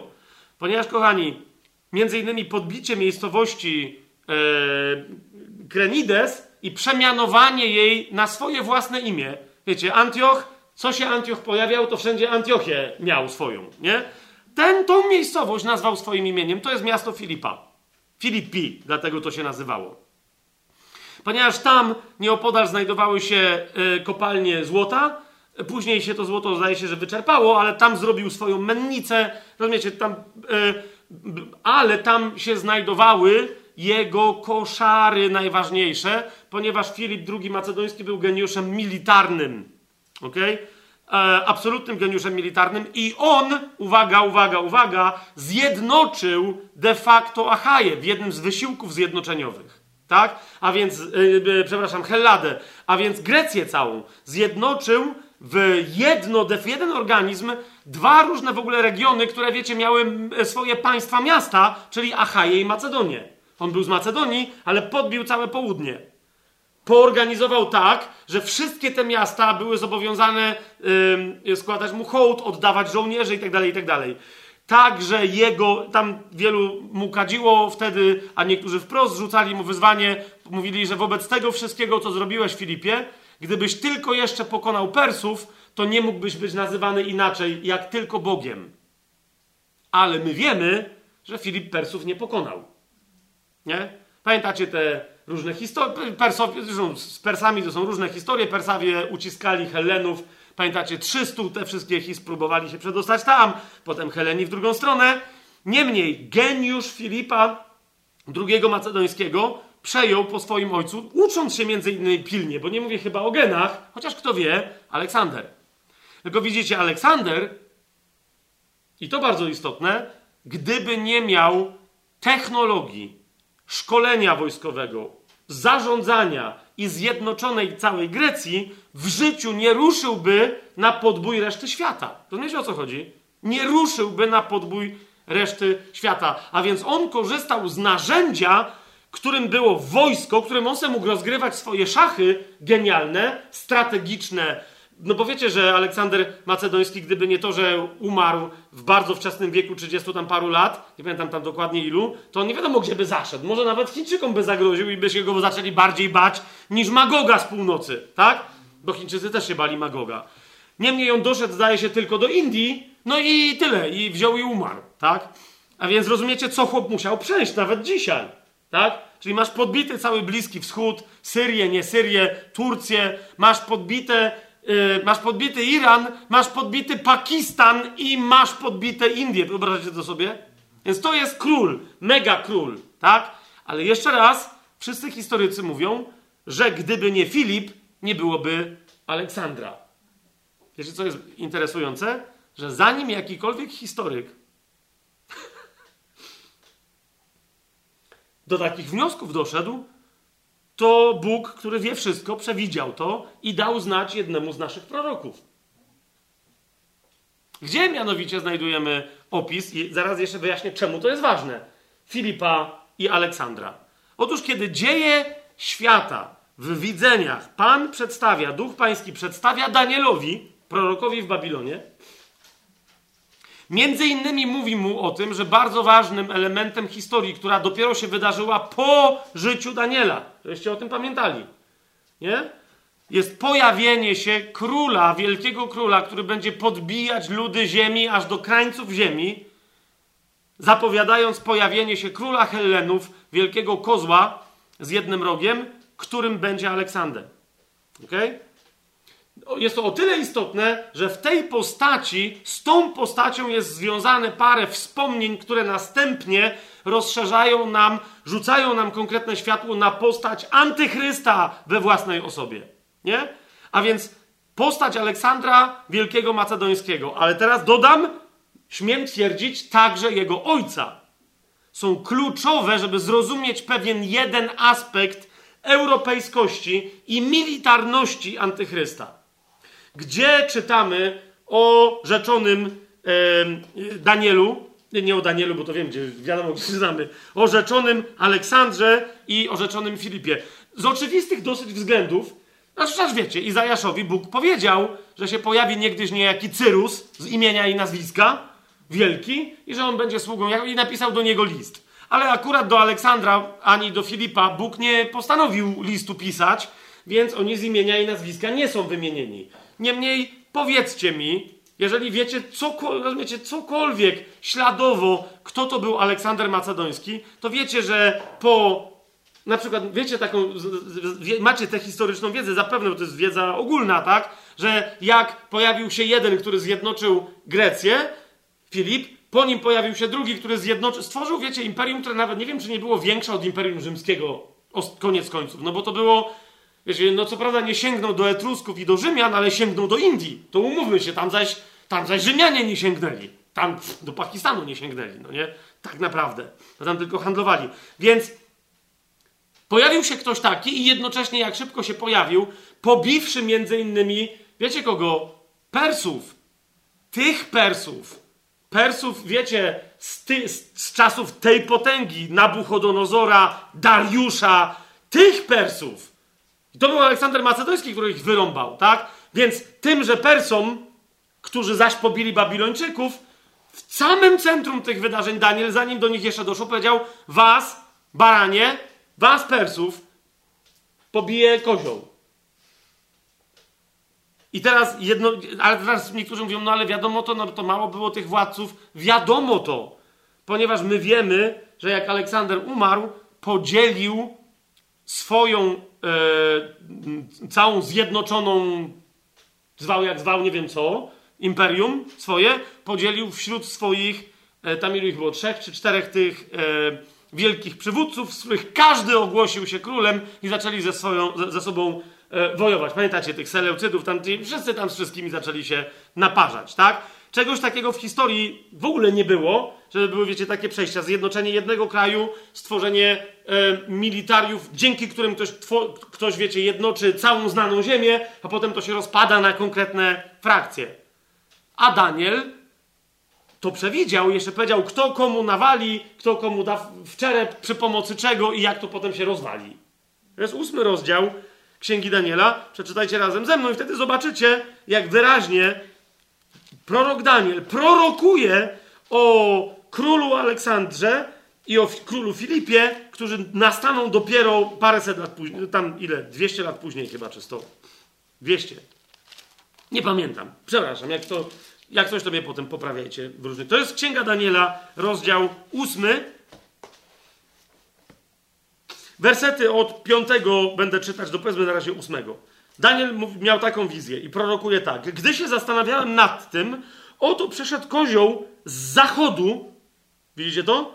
A on się zastanawiał nad Persami, nad Babilończykami, nad tymi, jak, jak dobrze rozważycie tą jego wizję. Daniel mówi, przyszedł kozioł z zachodu, po powierzchni całej ziemi, nie dotykając ziemi. E, gdzie jest mowa od razu o tym, jak z rydwanów, sprzętu, przewożenia sprzętu z tej technologii korzystali Grecy, yy, słoni, yy, transportowych, no wiecie, całej masy koni, czego nigdy wcześniej nikt nie widział. Nie? Chodzi o logistykę militarną, która do dzisiaj jest na West Pointie studiowana. E, którą wymyślił Filip. To jest bardzo istotne, nie? Więc oni wszyscy byli transportowani po ziemi, ale jakby nie po ziemi. Plus chodzi też o flotę, którą dysponował ym, ym, hellacką, którą dysponował wtedy Aleksander, którą też uorganizował Filip, tak? Ale Daniel nie wie o czym mówi, tylko mówi, że z zachodu po, po powierzchni całej ziemi, nie dotykając ziemi. A ten kozioł miał okazały róg między swoimi oczami. Zawsze jak w Biblii się pojawia jeden róg, to on zawsze ma jakiś związek z tym jednym małym rożkiem na samym końcu, którym jest antychryst. Pamiętajcie. Ok? I przyszedł aż do tego barana, który miał dwa rogi. On się pojawia wcześniej w wizji, nie będziemy sobie tego tłumaczyć, ale jest to zrozumiała sprawa, że to są Persowie. Tak? Którego widziałem stojącego nad rzeką, podbiegł do niego w zapalczywości swojej siły. Widziałem także, że natarł na tego barana, a rozjuszywszy się na niego, uderzył barana, tak że złamał mu obydwa rogi. I baran nie miał siły, aby go odeprzeć, i rzucił go o ziemię, zdeptał go, a nie było nikogo, kto by wyrwał barana z jego mocy. Wtedy kozioł stawał się bardzo wielki, a kiedy już stał się potężny, złamał się wielki róg, a na jego miejsce wyrosły cztery rogi, okazałe na cztery strony świata. No, nie by to już wystarczyło. E, Danielowi nie, no bo on nie wiedział, bo on rozważał przyszłość, a my rozważamy przeszłość, to my już wiemy, co się stało. Tak? Niemniej, skoczcie razem ze mną jeszcze do wersetu 20-21, bo Daniel się dopytywał, ale o co chodzi? Ale o co chodzi? I tam się dowiadujemy między innymi, że, 20 werset, ten baran, którego widziałeś, to jest wytłumaczenie dla Daniela, o dwóch rogach to są królowie Medów i Persów. Nawet jak czytacie księgę, wiecie, to jest jeden satrapa, tak zwany, król królów i pan panów perski. Nie? O, jego tytuł zawsze to był król Medów i Persów. Dlatego dwa rogi. Ale jest jeden baran. Nie? Więc, więc rozumiecie, rządzenie potem Babilonem, Izraelem. Wiecie, ci wszyscy królowie jako więźniowie e, siedzieli wokół satrapy w Babilonie. Oni byli jego więźniami, ale niby rządzili tam innymi. O, dlatego to był król królów i pan panów. On był jedyn, jedynowładcą ale ponad nimi, dlatego no, to się nazywało satrapą. Tak? Niemniej jego główny tytuł to był król Medów i Persów. Jak zobaczycie w księdze Estery, trzymajmy tu dalej ten ósmy rozdział, tak? ale w księdze Estery, tak, tak mi się teraz przypomina. No zobaczcie, pierwszy rozdział księgi Estery. I stało się za dni Aswerusa, pierwszy rozdział, pierwszy werset. I stało się za dni Aswerusa, no to jest właśnie Ahasverosz, ci wszyscy zawodnicy, Mordechaj, Haman, wszyscy nasi przyjaciele znani z poprzednich sezonów tajemnego planu. No ale w każdym razie stało się za dni Aswerusa, tego Aswerusa, który królował od Indii aż do Etiopii, a? nad 127 prowincjami. Tylko Ahai im brakowało.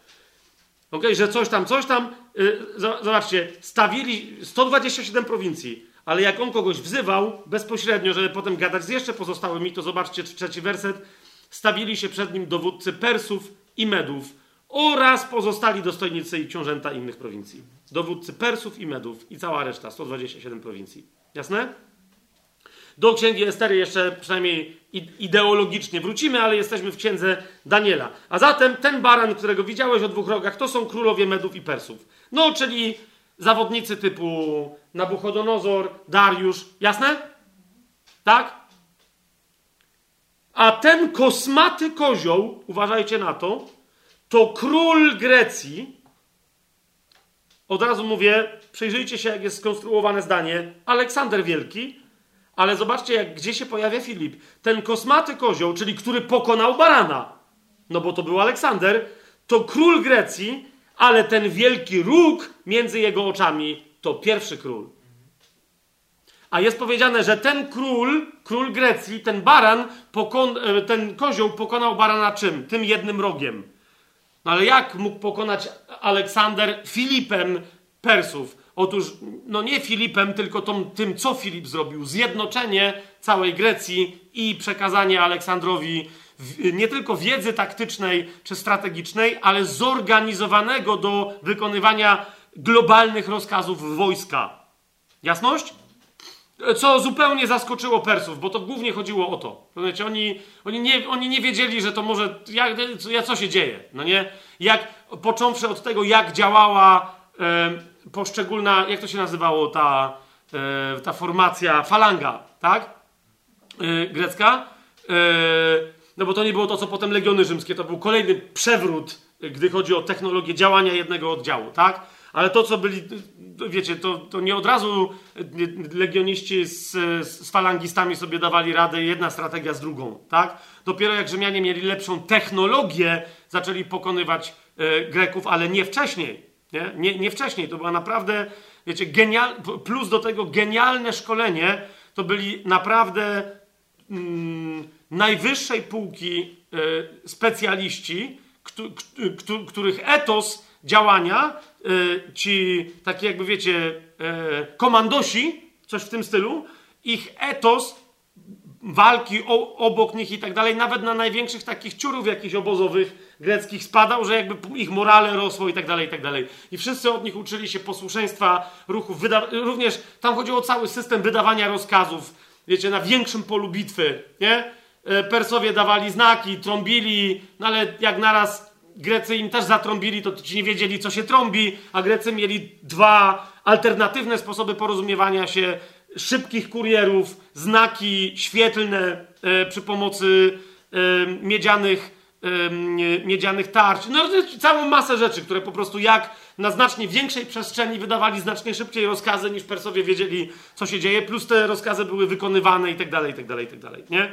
Zasadniczo z pewnych pomysłów nadal korzystał nawet tak genialny strateg i taktyk jak Napoleon, e, wiecie, w XIX wieku, a nawet niektórzy jeszcze na, na, na polach walki z wykorzystaniem konnicy i tak dalej, nawet w XX wieku. To było dalej dokładnie to samo, co wiecie, co, co Filip potomności przez Aleksandra Wielkiego przekazał.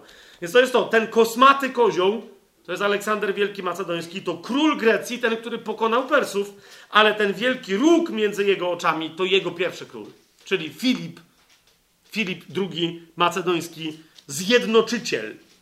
Teraz dlaczego to jest istotne, kochani? Dlaczego to jest istotne? Najpierw, bo otóż widzicie, Filip, zjednoczyciel, miał swoje miasto patronalne i ono naprawdę było postrzegane przez Żydów jako miejsce trzymające jego ducha. Nie będę teraz w to wchodził.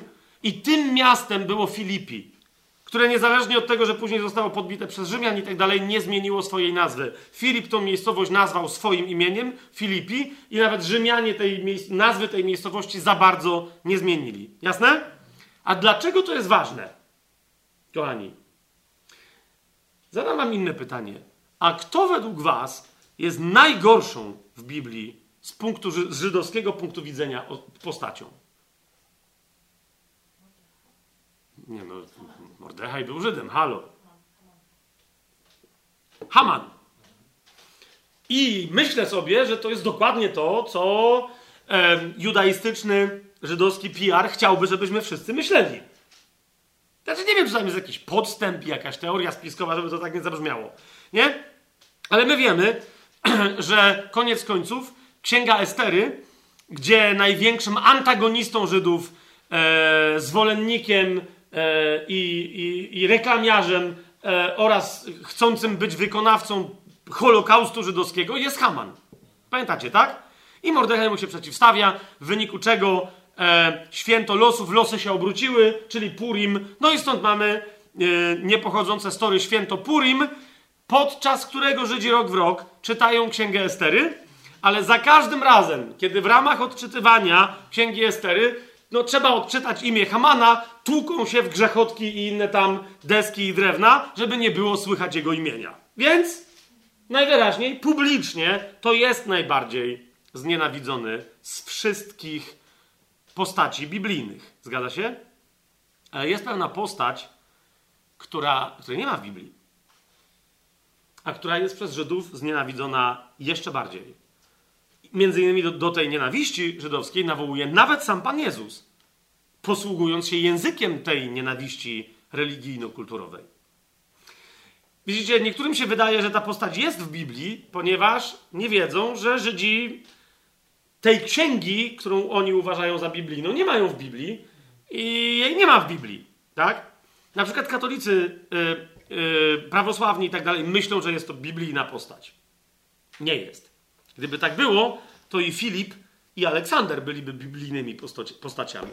Otóż, kochani, najgorsza z możliwych postaci pojawia się w historycznej księdze żydowskiej. Były cztery takie księgi o tak zwanych powstaniach machabejskich i one są potocznie nazywane dzisiaj czterema księgami machabejskimi. O powstaniu Machabeuszy. Tak? Yy, Ostatnio z kimś gadałem i, i, i, i, mi powiedział, że to było powstanie Mordechajuszy, więc a propos Mordechaj to był kto inny, a Machabeusz tak, to był, to był e, mord, Morde... No nieważne, tak? To były inne osoby. Więc e, cztery księgi z których zdaje się, że cztery prawosławni uważają za natchnione księgi Biblii, a Kościół rzymskokatolicki uważa dwie księgi, pierwszą i drugą księgę machabejską, za natchnione. Jeszcze raz, jest to dla mnie trochę słabe, żeby uważać za nat... i trochę, wiecie, bezczelny nawet bym powiedział, jak bardzo na przykład Kościół rzymskokatolicki ośmiela się uważać za natchnione żydowskie księgi, księgi, których Żydzi nie uważają za natchnione. Nie?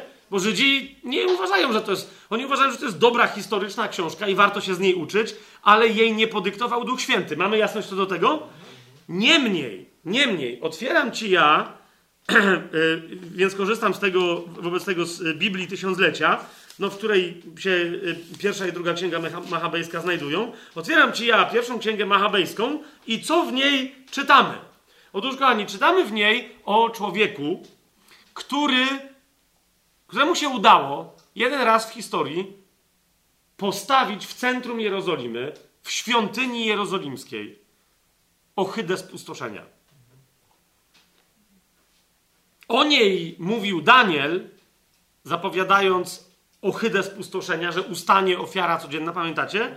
I Pan Jezus, kiedy mówi, kto czyta, niech rozumie, ma na myśli rzecz jasna Daniela, że kto czyta Daniela, niech rozumie, i zapowiada, że kiedy przyjdzie antychryst, to on dokładnie to zrobi, a więc kiedy będzie już świątynia, bo świątynia znowu musi być, w której będzie składana codzienna ofiara, to ten przerwie w samym środku, i Daniel to prorokował, w samym środku siedmioletniego e, rozejmu e, pokojowego, przerwie ten rozejm, po, kiedy minie 3,5 roku i między innymi y, y, właśnie wprowadzi ohydę spustoszenia w świątyni, ale tą ohydą spustoszenia wygląda na to, że będzie on sam, ponieważ siądzie na tronie Bożym, a wiecie, że jest tylko jeden tron Boży, czyli Arka Przymierza, która czeka, aż siądzie na niej właściwy król, czyli Mesjasz, kiedy wróci. Amen? Ale on tam sobie zrobi swój tron, siądzie na tym tronie i uwaga, ogłosi się Bogiem i każe wszystkim innym nazywać się Bogiem i jako Bóg zacznie mówić prze, wszystko co złe przeciwko prawdziwemu Bogu i jego ludowi. I, a tak? Mamy to?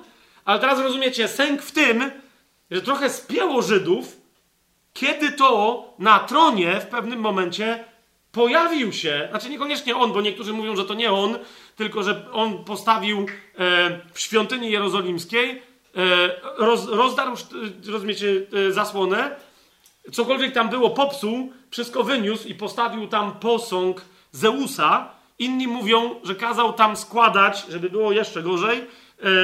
Niektóre pisma żydowskie to potwierdzają, że kazał tam składać ofiary, uważajcie na to, przed Zeusem w świątyni jerozolimskiej ze świni. No to wiecie, co się dzieje. Nie? Powstanie e, jest jasne. Tak?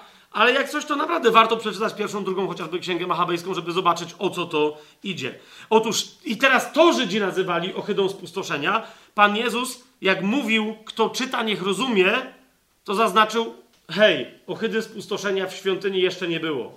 To, co prorokował prorok Daniel, dopiero będzie ohydą spustoszenia. Ale rozumiecie, był jeden chłop, który zrobił coś takiego, że Żydzi i tak, to co on zrobił, to co wam teraz opisałem, nazywali ohydą spustoszenia. Kto to był? W pierwszej księdze machabejskiej, w pierwszym rozdziale, bo on też ma swoje rozdziały i wersety, udając księgę natchnioną, w dziesiątym wersecie czytamy: Z pomiędzy nich wyszedł korzeń wszelkiego grzechu. Antioch Epifanes, syn króla Antiocha. Antioch Epifanes. To jest chłop, którego nie ma w Biblii. Żydowskiej. No i naszej. Biblii niewierzących ludzi, tak? No bo czemu mielibyśmy mieć inne księgi niż Żydzi? Ale to jest chłop, którego oni nienawidzą jeszcze bardziej niż Hamana, tyle tylko, że nie tłuką się, jak pada, bo nikt nie czyta na głos księgi machabejskiej, bo po co? W synagogach. To nie jest Pismo Święte. Jasność? Teraz uważajcie. Z pomiędzy nich wyszedł korzeń wszelkiego grzechu, Antioch Epifanes. Najbardziej znienawidzona postać, na pewno w czasach Pawła, przez Żydów. Ale kto to był?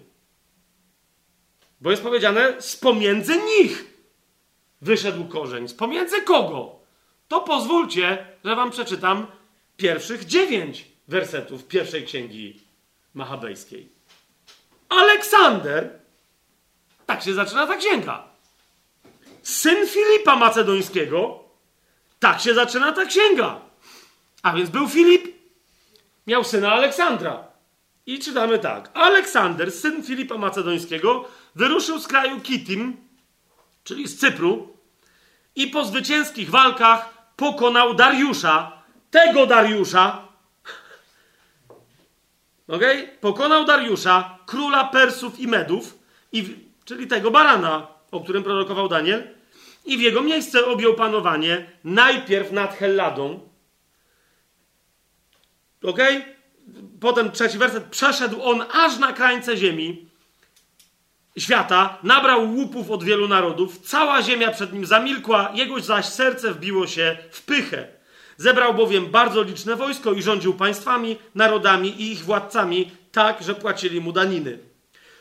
Potem jednak padł na łoże i uświadomił sobie, że będzie musiał umrzeć. Przywołał więc najdostojniejszych swoich wodzów, tych, którzy od młodości z nim razem byli wychowani, i jeszcze za życia rozdzielił całe swoje mocarstwo, czy też królestwo pomiędzy nich. Aleksander zmarł po dwunastoletnim panowaniu, a jego wodzowie objęli władzę, każdy nad swoim działem. Po jego śmierci wszyscy włożyli sobie na głowy diademy królewskie, po nich zaś ich synowie przez wiele lat i dokonali wiele złego na ziemi. Kto? Tych, których wyznaczył Aleksander, syn Filipa, który zaczął całe to zło. I teraz o nich jest mowa, bo, tu, bo to jest dziewiąty werset, tak? Że ci, co sobie założyli diademy, po nich zaś ich synowie przez wiele lat i dokonali wiele złego na ziemi. To z pomiędzy nich właśnie wyszedł korzeń wszelkiego grzechu, Antioch Epifanes. Rozumiecie o co chodzi? Wszyscy Żydzi w czasach Pawła i tak dalej, oni znali prawie na pamięć, bo mieli znowu tę samą historię. Mieli Rzymian jako okupantów, wiecie, nie mieli króla, ostatni był Herod swojego, mieli, myśleli o powstaniu. Zresztą w 70 roku co się stało? Tak? Zrobili powstanie i Jerozolima została zrównana z powierzchnią ziemi. Świątynia i wszystko. Więc oni myśleli o powstaniu przeciwko Rzymowi, tak jak kiedyś im się udało powstanie machabejskie przeciwko helenizacji, przeciwko Helenom różnego rodzaju, przeciwko Grekom, tak? Więc znali tę księgę, a ta księga zaczynała się od słów Aleksander, syn Filipa. Ok? Kochani, Filipi było miastem Filipa. Tego Filipa, którego syn Aleksander jest tym kozłem, którego rogiem między oczami jest jego ojciec Filip, który tyle zła wykonał na całej ziemi i przeciwko, i którego nie potomek, no bo wiecie, bo on wyznaczył tych przywódców, ale którego spadkobierca duchowy, że się tak wyrażę, wprowadził ohydę spustoszenia w Jerozolimie. Dlaczego to jest tak bardzo istotne, kochani? Bo w dziejach apostolskich, jak je sobie otworzymy, czytamy, i jest to wiadomość nie bez znaczenia, że we wszystkich tych krainach, okay, wszędzie, gdzie się Paweł pojawia, nie wiem, czy na to zwróciliście uwagę, wszędzie ma opozycję żydowską. Wszędzie najpierw w dziejach apostolskich wchodzi do synagogi, z wyjątkiem tej jednej miejscowości, w której, co prawda, wprost tego dzieje apostolskie nie mówią i Biblia. Z historii to też jasno nie wynika, że na pewno nie, ale wszystko na to wskazuje, bo mamy teraz doskonałe wykopaliska archeologiczne, że w tej jednej miejscowości nie było synagogi. Kiedy była potrzebna, kiedy można było zakładać synagogę żydowską? Kiedy w danej miejscowości, wiecie dlaczego, jest e, przynajmniej dziesięciu sprawiedliwych. Nie? Czyli dziesięciu mężczyzn, którzy wyznają ortodoksyjnie wiarę judaistyczną. Nie? My tymczasem, co czytamy w 16 rozdziale? Zostaliśmy, 16 rozdział dziejów apostolskich, 12 werset. Zostaliśmy w tym mieście przez kilka dni. W dzień szabatu, no właśnie, nie? Zauważcie, co się dzieje. Nawet e, w 17 rozdziale, e, w pierwszym wersecie. Zaraz nieopodal miasto, tak? Gdy przeszli Amfipolis, i 17 rozdział, pierwszy werset. Przybyli do Tesaloniki, gdzie była synagoga żydowska. I weszli, i wszędzie Paweł tak robił. Tu zaczekali do szabatu i gdzie poszli? Na pewno nie do synagogi, bo wszystko na to wskazuje, że jej nie było. Czemu jej nie było? Bo nie było tam nawet dziesięciu praktykujących Żydów. Zauważcie, jak nam się robi bardzo istotna ta informacja na temat listu do Filipian. Od razu ją teraz wypowiem. Ta, nie, dobra, przeczytajmy. W dzień szabatu wyszliśmy za miasto, Dzieje apostolskie, 16 rozdział, 13 werset, gdzie zwykle odbywały się modlitwy. Usiedliśmy, no i co? No właśnie. I rozmawialiśmy z kobietami, które się tam zeszły. Na modlitwy jakie? Prawdopodobnie żydowskie. To były jakieś, proze... wiecie, no z nich, jedna z nich to była Lidia z miasta Tiatyry. Całkiem możliwe, że ona była jakąś, wiecie, Galacjanką, kimś tam, Troatką, e, ale niekoniecznie Żydówką. Może była Żydówką, ale z diaspory. Wiecie o co chodzi? Czy może była wdową, nie miała, nieważne a może jej mąż został w teatrze, a ona tam jeździła handlować, a on tam nie jeździł. Dlaczego? Bo nie było ekipy. Z całym szacunkiem, ale wiecie, życi w dziejach apostolskich, jeszcze raz, żeby nie było, że tutaj jakieś antysemickie teksty wygłaszam, ale życi w dziejach apostolskich są trochę antysemicko przedstawieni, nie? Między innymi, że zawsze cwaniakują, jak są w bandzie. A jak ich jest mniej, to nagle w ogóle ich nie ma. Nie wiem, czy zauważyliście, nie? Więc tutaj, może są jacyś Żydzi w mieście, ale nawet na modlitwę nie przychodzą. Nie? W dzień szabatu. Ale może ich nie ma. Co to oznacza, kochani? To oznacza, że list do Filipian, w odróżnieniu od listu do Efezjan, jest listem pisanym do pogan, którzy nie mają wokół siebie żadnych Żydów. To jest bardzo ważny aspekt, istotny dla interpretowania listu do Filipian. Żydzi prawdopodobnie nie bali się tego miasta. Rozumiecie? Z, po pierwsze, nie tylko ze względu na Filipa, ale, rozumiecie, tam było dla nich coś przeklętego. Nie? Tam było dla nich coś absolutnie przeklętego. Filipi było miastem ducha tego kogoś, kto spłodził Aleksandra Macedońskiego, który później yy, rozniósł na całą ziemię coś, co jest związane. Zresztą wrócimy jeszcze na chwilę do, do tej księgi Daniela. Jak zobaczycie, co się dalej dzieje w księdze Daniela w ósmym rozdziale, gdzie jest mowa de facto o Aleksandrze i o Filipie. Spójrzcie. Ósmy werset, ósmy rozdział, ósmy werset. Wtedy kozioł stawał się bardzo wielki, ale gdy stał się potężny, złamał wielki róg. Chodzi o to, że pozbył się mocy militarnej, którą miał od Filipa. A na jego miejsce wyrosły cztery rogi okazałe na cztery strony świata. To są następcy wyznaczeni, e, ci cztery, o których wiemy z historii przez Aleksandra. A to Daniel prorokuje. I teraz patrzcie dalej. Z jednego z nich wyrósł mały róg. Hmm? Tu już się zaczyna wprost informacja, a ten bardzo wzrastał ku południowi, ku wschodowi i ku wspaniałej ziemi. Czyli wiecie, ku czemu. Wzrósł aż do wojska niebieskiego, ten mały róg, i zrzucił na ziemię część wojska oraz gwiazd i je podeptał.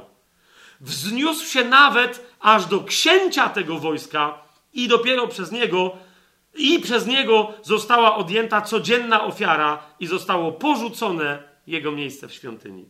Widzicie, co się tu dzieje? To jest ewidentnie ktoś związany z ostatecznym antychrystem. I Żydzi o tym wiedzieli, studiując księgę Daniela. Oni wtedy się bali, że ten Antioch Epifanes to jest ten gość. Potem się okazało, że nie ten. Ale rozumiecie, to jakby zarzewiem tego ducha dla Żydów było miasto Filipi. Było miasto, które, w, którym, w którym Filip świętował zjednoczenie, e, zjednoczenie Grecji, czyli powstanie rogu, tego rogu, który później Aleksander Macedoński miał między oczami. A więc, a więc zjednoczenie militarne i, i polityczne Grecji, która wcze, wcześniej była zupełnie demoniczne z punktu widzenia żydowskiego. Jasność? E, z tego prawdopodobnie powodu jest tak mało e, Żydów, czy prawie w ogóle ich nie ma e, w Filipi. I z tego powodu, kochani, bo wiecie, jak pamiętacie list do Efezjan, jak sobie tłumaczyliśmy, że on jest pisany do pogan w Efezie, ale w obliczu wciąż opozycji żydowskiej w Efezie. Z rozmysłem pisany do chrześcijan pogańskiego pochodzenia w Efezie, jakby lekceważący nawet chrześcijan żydowskiego pochodzenia, ale list do Filipian jest inny. To jest list do pogan, którzy nie są skażeni, że tak powiem, obecnością żydowską w ogóle normalnie. Nie? Bez jakby, więc rozumiecie, między innymi list do Filipian nie ma odniesień, ani nawet aluzji do Starego Testamentu. Dlaczego? Bo tam nie ma chrześcijan, z którymi Paweł by musiał w ten sposób dyskutować. Nie ma cytatu ze Starego Testamentu, aluzji starotestamentowych wyraźnych i niewyraźnych, e, rabinicznego sposobu mówienia. Nagle Paweł pisze po grecku, ale myśli po łacinie. To jest odlot, co się dzieje tutaj w tym, w tym e, i, i próbuje mówić do nich e, logiką łacińską, nawet nie grecką. Teraz dlaczego logiką łacińską? No bo, no bo Rzym, bo byli poganami? No nie, no to by się posługiwał logiką grecką. Dlaczego łacińską? Otóż, kochani, po latach panowania greckiego w Filipii, to jest drugi bardzo istotny aspekt tego miasta, w 42 roku przed Chrystusem pod Filipii odbyło się parę istotnych wojen. Z punktu widzenia historii e, e, mm, wojskowej, historii bitew kluczowych dla historii świata i tak dalej. To były jedne z bardzo ważnych bitew. Okay? Chyba dwie się odbyły, chociaż niektórzy jakby tam niektórzy mówią, że ich było więcej, jakieś potyczki, a niektórzy łącznie, całe tamto starcie, to był 42 rok przed naszą erą, przed Chrystusem, e, łącznie nazywają cykl tych zdarzeń jedną wielką bitwą pod Filipi. Ok? Co to była za bitwa? I ty, Brutusie, przeciwko mnie, Pamiętacie chłopa, który się nazywał Juliusz Cezar i który zapoczątkował e, cesarstwo rzymskie de facto, przemienił republikę e, w, w tyranię jedynowładczą itd., tak itd. Tak I teraz przeciwko niemu zawiązał się spisek, do którego między innymi dołączył niejaki Brutus, Cassius. Tam było, pamiętacie, paru dziesięciu, którzy, jak przyszedł Juliusz Cezar do, do Senatu pewny siebie, że kto mu podskoczy, no to ci mu podskoczyli, wbijali w niego sztylety i jakby to wszystko było Cezar, okej, okay, ale jak Brutus podszedł i mu wbił, to było dla niego najbardziej zdradzieckie, więc historia mówi, że ponoć do niego się odezwał i ty, Brutusie, wśród nich wbijasz mi nóż w plecy. E, I teraz przeciwko temu wojskom tegoż Brutusa, bo on następnie się okazało, że trzeba uciekać, więc niektórzy z nich, ci senatorowie, wiecie, mieli pewne wsparcie e, wojskowe i tak dalej, i tak dalej, tych, którzy byli za republiką. Nie? I oni uciekli na wschód, uciekli do Macedonii. I tam wreszcie uznali, że już nie ma co dalej uciekać, bo tyle. Kończą się zasoby, logistyka cała i tak dalej. I tam zostali dopadnięci przez Marka Antoniusza i Oktawiana Augusta, przez ich wojska, które były pro cesarstwowe, że się tak wyrażę. Czyli były szły za myślą, że Juliusz Cezar miał rację. To, to, to, to, niech się nazywa republika niż coś tam, ale musimy jeszcze zmienić troszeczkę, zmodyfikować nasz sposób działania. I oni ich tam dopadli. Tam się odbyła przesła, właśnie te przesławne potyczki. Brutus nawet komuś tam, któremuś z tych dwóch, nie pamiętam teraz komu, nawet tam wprał w ramach jednego z takich potężnych starć, ale koniec końców Solidarna Koalicja Marka Antoniusza i Oktawiana Augusta pokonała sojusz Brutusa z Kasjuszem właśnie pod Filippi. I teraz, kochani, co się stało? Otóż tam, w nagrodę za to, co się stało, za fantastyczne działanie i tak dalej, yy, tam wiem, że się historycy o to kłócą, nas to też bardzo nie interesuje. Yy, mówi się o tym, że Legion 28 został tam rozwiązany. Ja nie wiem dokładnie o co to chodzi, dlaczego to są jakieś tam legendy z tym związane i tak dalej, ale ewidentnie jakiś legion został tam rozwiązany lub część legionistów z paru legionów otrzymała tam wypłatę, uwolnienie, yy, wiesz, jeżeli byli niewolnikami czy czymś tam, przeszli na emeryturę wojskową, tak? I oni przeszli dokładnie tam. Część pewna z nich wróciła yy, do Rzymu, ale masa z nich została tam, bo dostali propozycję, yy, żeby, wiecie, założyć tam kolonię rzymską, która będzie pilnować Rzymu, jakby od czegokolwiek, co by przychodziło z jeszcze dalszego wschodu, czyli Azji właśnie. Jasne? I tak w Filipi powstało coś, co się nazywało, uważajcie, to jest bardzo istotne, zostało nazwane Kolonia Vitrix Filipensum. Kolonia Vitrix Filipensum, która zauważcie w dziejach apostolskich, z tego powodu jest nazwana tak jak, bo to była oficjalna nazwa, ok? Ale potocznie e, nazywało się to Kolonia Filipensum albo kolep, lub też, bo później, w zależności od tego, jaki był cesarz, bo to było, wiecie, parę dziesiąt lat przed wydarzeniami z dziejów apostolskich, tak? Ale potem co jakiś cesarz, no to potem docelowo w czasach dziejów apostolskich ta miejscowość nazywała się Kolonia Julia Augusta Filipensis. Okej, okay, na co ludzie w skrócie mówili Kolonia Filipi. Po, po, po prostu. Nie? Czyli, że. I y, co oznaczało dzieje apostolskie, zobaczcie, 16 rozdział, 12 y, werset, że stamtąd zaś udaliśmy się do Filipi, kolonii. Jakiej? No rzymskiej. Dlatego mówię słusznie, UBG podaje, że rzymskiej, ale no, rozumiecie, co się dzieje? I teraz to miasto, y, jakby oni nic nie zrobili temu miastu, ono nie było za wielkie, ta, wiecie, ta, ta mennica już dawno się skończyła, ta kopalnia, coś tam, ale była tam tak zwana agora i oni to zostawili.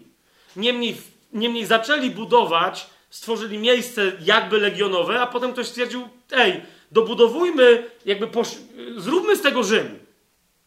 I zaczęli budować dosłownie, jakby poszczególni koloniści, ci legioniści, którzy tam zostali, podostawali całe takie jakby prostokąty, ale rozumiecie, plan był taki, żeby to był Rzym. I dosłownie dzisiaj te kopaliska tak trochę dziwnie wyglądają. Wiecie, jak na przykład Nowy Jork wygląda, tak budowany od... Oni po prostu uznali, tu jest Agora, tu jest coś, ale jakby całą resztę zaczęli budować takimi prostokątami. To należy do tego, tamto należy do tego, to należy do tej ekipy. To po prostu każdy miał swój dystrykt, nie? Tu są Włosi, mafia italiana, tu są Niemcy, no wiecie, gangi Nowego Jorku, no nie takie, tylko oni tam się ze sobą nie bili. I teraz co jest bardzo istotne?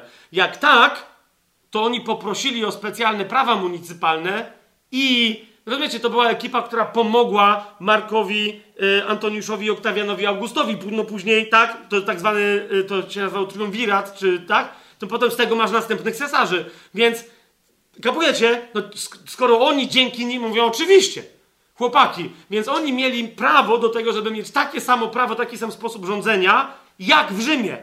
Nie? To oni się tam specjalnie nazywali, żeby później ktoś nie przyjechał z jakiegoś, przepraszam za określenie, zapupia e, z Filipii, żeby nie miał tego samego tytułu, co e, pretorzy w Rzymie.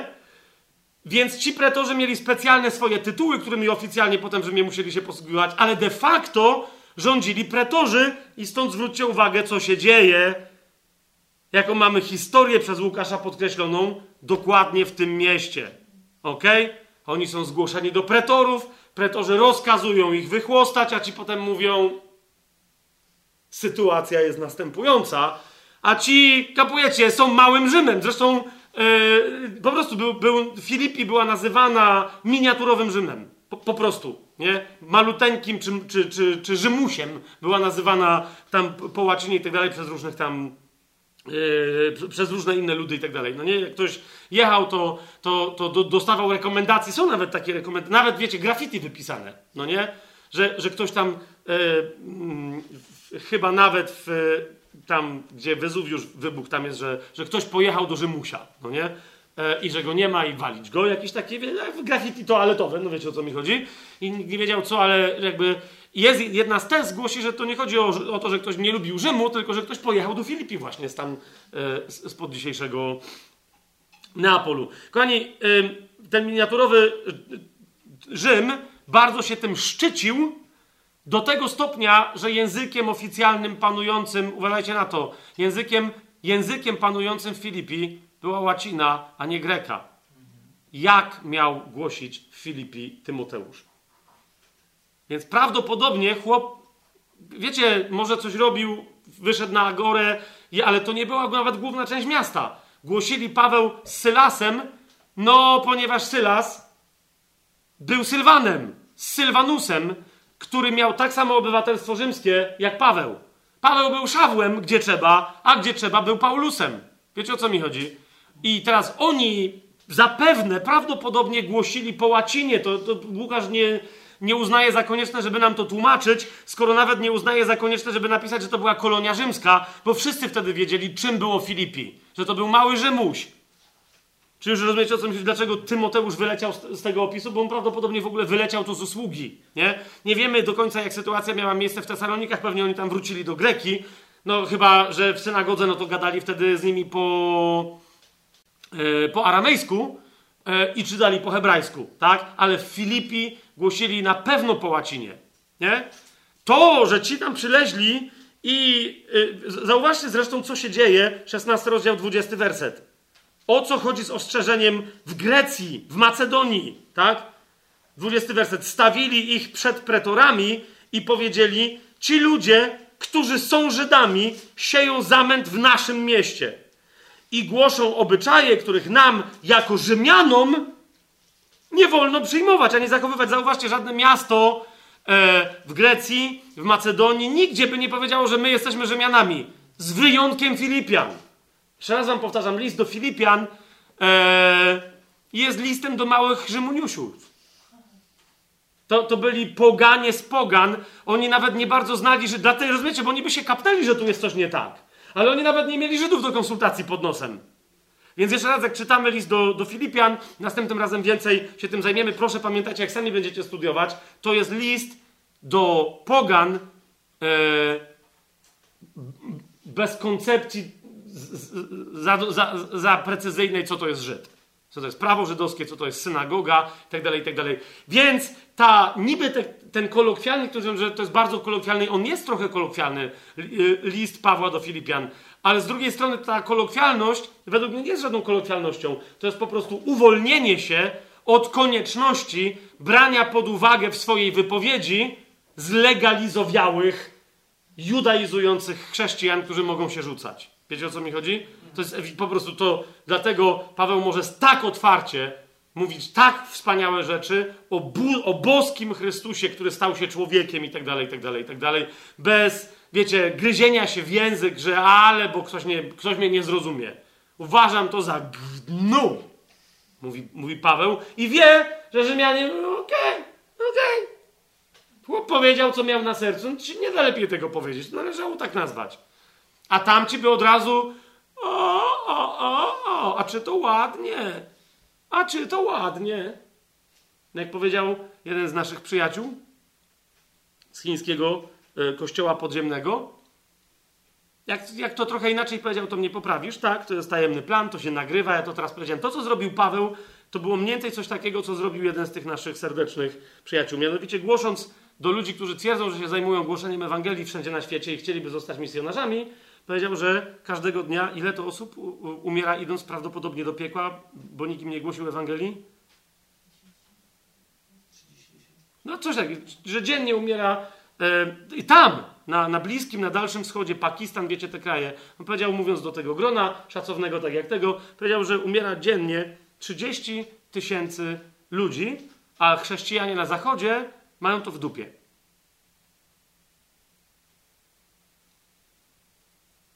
Tu jaka cisza nastała. O go. Po czym powiedział, ale właśnie jak ktoś mówi coś takiego jak ja, to nadal ci chrześcijanie bardziej są przejęci tym, że ja powiedziałem w dupie, niż że tam ci idą do piekła 30 tysięcy dziennie. Rozumiecie o co mi chodzi? I często ten nasz przyjaciel, jak mówi do ludzi, do Amerykanów i tak dalej, tam było, a rozumiecie, po angielsku to jest, e, on chyba powiedział, że they don't give a shit, czy coś takiego, no nie? No, ale to jest to. To Paweł, kiedy mówi, że wszystko uznał za gnój, po prostu on wie, że tam, tam będą niereligijni chrześcijanie. Rozumiecie, o co mi chodzi? Wolni od tych wszystkich judaistycznych, czy to nie jest mowa taka, czy, czy, czy świaka, czy jeszcze jakaś, tylko po prostu, nie? Teraz ja e, przed swoim chrztem e, e, wodnym i tak dalej wiele przeklinałem i wiem, że muszę języka swojego pilnować i tak dalej. I nie, wiecie dobrze, że nie posługuję się cięższym słowem łatwo. A jak się posłużę, to przeproszę. Teraz posłużyłem się tym z rozmysłem. I chodzi mi o to, że naprawdę jest parę takich miejsc, kiedy Paweł dokładnie tak samo z rozmysłem takim słowem się posługuje. Albo dlatego, że wie, że nie słuchają go przereligijnione uszy, albo właśnie dlatego, że go słuchają, żeby je poranić. Żeby albo już kompletnie ogłuchły, albo żeby je się otrzeźwiły. Jak pamiętacie, miał też taki moment na przykład pisząc do Galacjan, gdzie tam wiedział, kto go słucha i do tych, co go słuchali, powiedział, że niechby się wykastrowali takim razie. Czyli sobie, wiecie co, poucinali. Niektórzy znowu, no niby Paweł wulgarnie nic nie powiedział, ale się obruszają, jakie to obrazy, jakie to imaginacje w głowie komuś może wywołać. A Pawłowi dokładnie o to chodziło. Jak mówisz obrzezanie, ja nie wiem, co ty masz w głowie, ale no wiesz, co się, co się obrzezuje, tak? Więc tyle, przestań mieć jakieś rzeczy w głowie, po prostu dojrzałe chrześcijaństwo, trzeźwość, idziemy dalej, tak? Ale jeszcze raz, widzicie, e, w paru innych momentach Paweł nie jest płytki, Paweł nie jest kolokwialny, Paweł tylko wie, że może mówić wprost do ludzi, którzy się, e, jeszcze inaczej powiem, którzy się nie cyndolą. Tak? Którzy się nie będą obcinać i on się też nie musi obcinać, tylko może mówić do nich po ludzku. Ok? E, ten. E, tak, tak. Na, więcej nie będę mówił. Chcę tylko wam zwrócić uwagę, że ja nie wiem, bo troszeczkę tak mam wrażenie, że Paweł, może nie, no on pisze dwa listy do Tesaloniczan, ale wiecie, mam takie wrażenie, że jak pisze do Filipian, to jednak trochę on ich odróżnia od Tesaloniczan. Łukasz też ewidentnie ich odróżnia e, Tesaloniczan od Filipian. Nie? Tesaloniczanie są Grekami, ale tam znowu są Żydzi. Zauważcie, dwa miasta macedońskie, Filipi i Tesalonika. Nie? Swoją drogą Tesalonika, no właśnie, córka tegoż króla Filipa. Nie? Żydzi tam uznali, a dobra, to jest tak, tak jak katolicy w Fatimie, nie? Też uznali, a dobra, no niby córka Mahometa, proroka, no ale dobra, Matka Boska tam się ponoć objawiła, czy jakieś inne zjawisko nieziemskie. Niech będzie, no w Fatimie co zrobić? No i więc oni Tesalonika ok, Filipi nie ok. I zobaczcie w dziejach apostolskich w 17 rozdziale, jak yy, Filipi nam jest przedstawione jako miejscowość, w której w szabat tylko kobiety się zbierały, to Filipi w 17 rozdziale, w pierwszym wersecie jest nam już jak przedstawione? Pierwszy werset. Gdy przeszli Amfipolis i Apolonie, przybyli do Tesaloniki, gdzie była synagoga żydowska.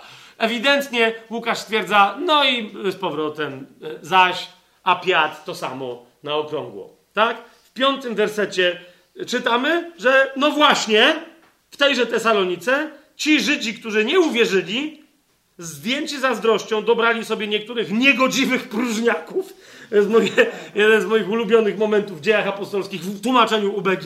Niegodziwi próżniacy, złoczy, Więc dobrali sobie niektórych niegodziwych próżniaków, a kiedy zebrali dużą grupę, podburzyli miasto. Tak? To jest piąty y, werset. W dziesiątym, w jedenastym czytamy, zaraz w nocy bracia wysłali Pawła i Sylasa do Berei. Kiedy tam przybyli, weszli do synagogi żydowskiej i nawet w Berei, gdzie była synagoga żydowska, jest powiedziane, że tamci Żydzi byli lepsi od tych z Tesaloniki.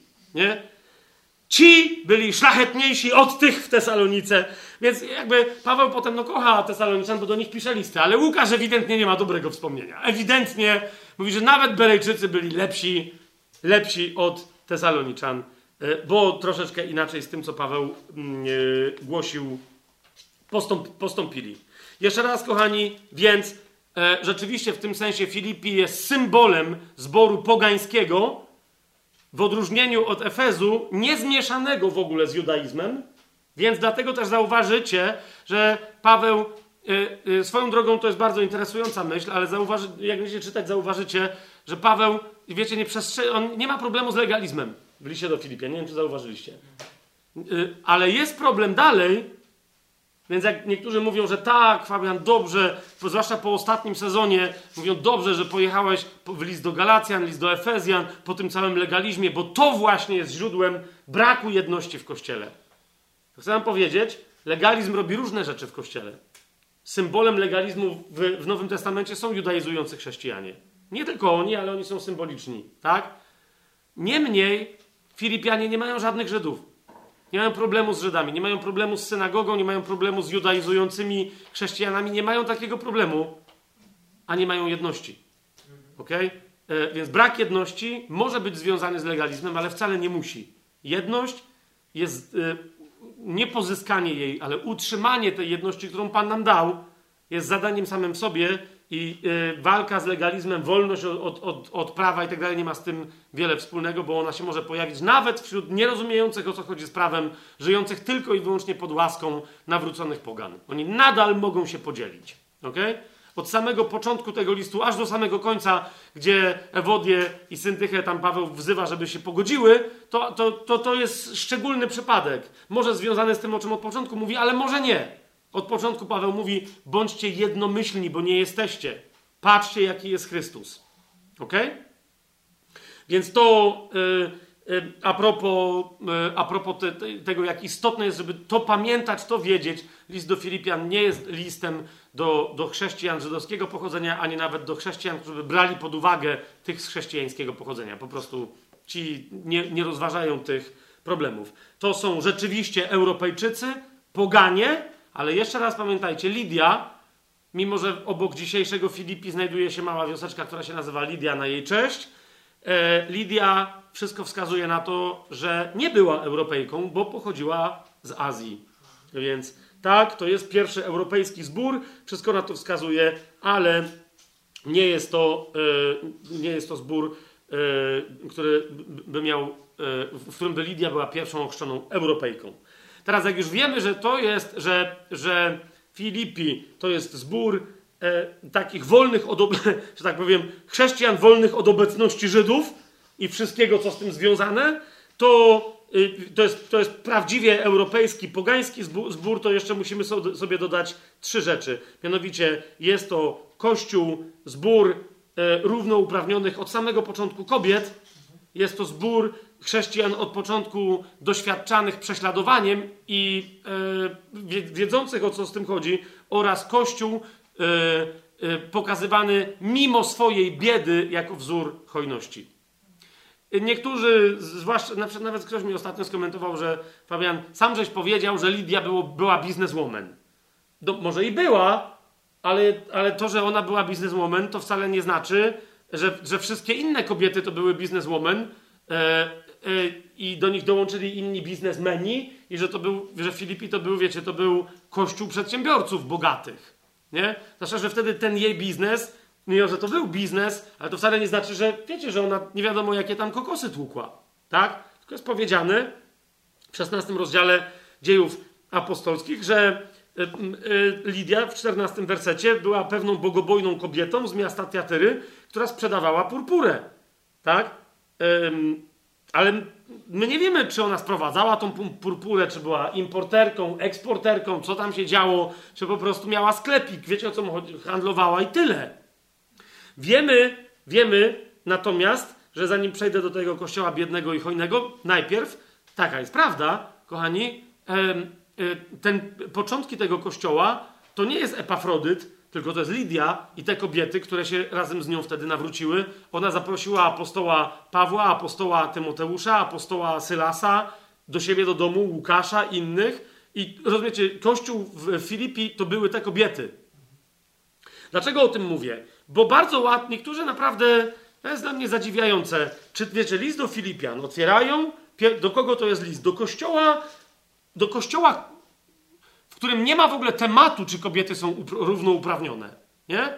Niektórzy wręcz śmieją, naprawdę, bo to jest bezczelność. Nie mówisz, co ty? Właśnie to jest, tam, tam była sprawa. Tam były baby, co się kłóciły. Wprowadzały, wprowadzały zamęt. I ja nawet teraz, wiecie, gadam trochę tak jak jeden człowiek, który mi to tłumaczył. Nie? Mówię, bo baby zawsze wprowadzają zamęt. Nie mówię, że nigdy nie wprowadzają, ale nie, że zawsze. Tak? Spokojnie. Bądźmy zrównoważeni. Więc a tym nie, baby zawsze, bo na końcu widzisz, co jest na końcu, nie? Patrz, co, patrz, co się dzieje na końcu, mi Fabian.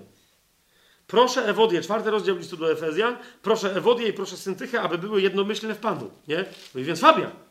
One tam mieszały, zanim, rozumiesz, ta cała Lidia była z Tiatyry, z, z była też Jezabel. No chłopie, nie, w ogóle nie wtedy. Ona nie była z Tiatyry, bo nie wiemy skąd ona była, tylko ona była w Tiatyrze, a skąd przyszła, to też nie wiesz.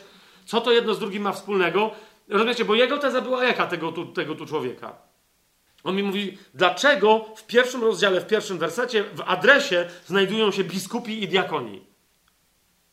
No, dlatego, że ewidentnie ci ludzie wyznaczeni przez apostołów, bo o wyznaczaniu skąd się biorą w kościele nadzorujący i usługujący, czyli tak zwani biskupi i diakoni, to jeszcze będziemy o tym mówić, ale tylko zaznaczam, że tylko apostoł ma prawo kogoś takiego wyznaczyć. Tam była, rozumiecie, tam była ewidentnie szeroka grupa apostolska. Śmiem twierdzić, że do tej grupy apostolskiej należał Epafrodyt. Dopóki tam byli, należał Sylas, Paweł, Tymoteusz, ale wszystko mi na to wskazuje, że także Ewodia i Syntycha. Nie ma wprost powiedziane, że one były apostołkami. Tak? Tylko popatrzcie na to. W drugim rozdziale, hmm, w 25 wersecie czytamy, że Epafrodyt, Paweł mówi, to jest mój brat, współpracownik, współbojownik, a wasz wysłannik, wasz apostoł i sługa w moich potrzebach. Amen? No to popatrzcie, co jest napisane o yy, Syntysze i Ewodii. Proszę Ewodię, czwarty rozdział, drugi werset i trzeci. Proszę Ewodię i proszę Syntychę, aby były jednomyślne w Panu. Proszę też i ciebie, wierny towarzyszu, pomagaj im. I teraz, wiecie, niektórzy wręcz, na przykład w angielskich tłumaczeniach dodają tutaj pomagaj tym kobietom. Dlaczego? Bo niektórzy mówią, że tu chodzi ogólnie z powrotem o Filipian. Nie, nie, nie, nie, nie. Gramatyka grecka rzeczywiście nie mówi tym kobietom, ale gramatyka mówi im, mając na myśli Ewodię i Syntychę. Ok? Pomagaj im, które Komu? Tym, które razem ze mną pracowały w Ewangelii. Gdzie? My nawet nie wiemy, czy tylko Filipi. Rozumiecie, o co mi chodzi? To są jego współpracowniczki, skoro razem ze mną pracowały. Wraz z Klemensem, które to robiły wraz z Klemensem i z innymi moimi współpracownikami, których imiona ich wszystkich, także Ewodii i Syntychy, są jako takich moich współpracowników i współpracowniczek zapisane w Księdze Życia. Rozumiecie, o co mi chodzi? Teraz, dlaczego więc Paweł na początku rzeczywiście posługuje się takim eklezjalnym, dziwnym sformułowaniem? Nie pozdrawia lokalnych apostołów, kogoś, tylko pozdrawia biskupów i diakonów. Świętych w Chrystusie Jezusie, którzy są w Filipi, wraz z biskupami i diakonami. Ponieważ prawdopodobnie w Filipi, nieco na innej zasadzie, ale podobnie jak w Koryncie, doszło do podziału. Tylko tamci ludzie przypisywali się wielkim apostołom. My jesteśmy Kefasa, a my jesteśmy e, Pawła, my jesteśmy Apollosa, my jesteśmy Chrystusa. Wiecie o co chodzi? A tu raczej te, e, jakby. A ci, ale ci apostołowie nie byli skłóceni. Jest to jasne? Gdy tymczasem tu ewidentnie widać, że dwie osoby, które być może były, wiecie, towarzyszkami Lidii, te, no bo to dwie kobiety, tak?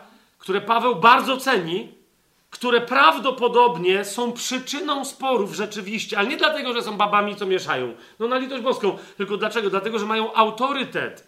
Nie ma już Pawła, nie ma Sylasa, nie ma Tymoteusza, nie ma Epafrodyta, nie ma prawdopodobnie Klemensa. To jest jeszcze inna postać, on gdzie indziej wtedy y, już się znajdował, tak? Ale one są na miejscu. Lidii pewnie też nie ma, bo może jest powrotem w Tiatyrze, może już nie żyje. No wiecie o co chodzi. Nie wiemy kiedy. Ale one są i one mają rozbieżne opinie. Zauważcie, jak Paweł woła, woła, przywołuje historię Chrystusa ukrzyżowanego, ogołocenia samego siebie. Zobaczcie, jak Paweł woła. To jest drugi rozdział.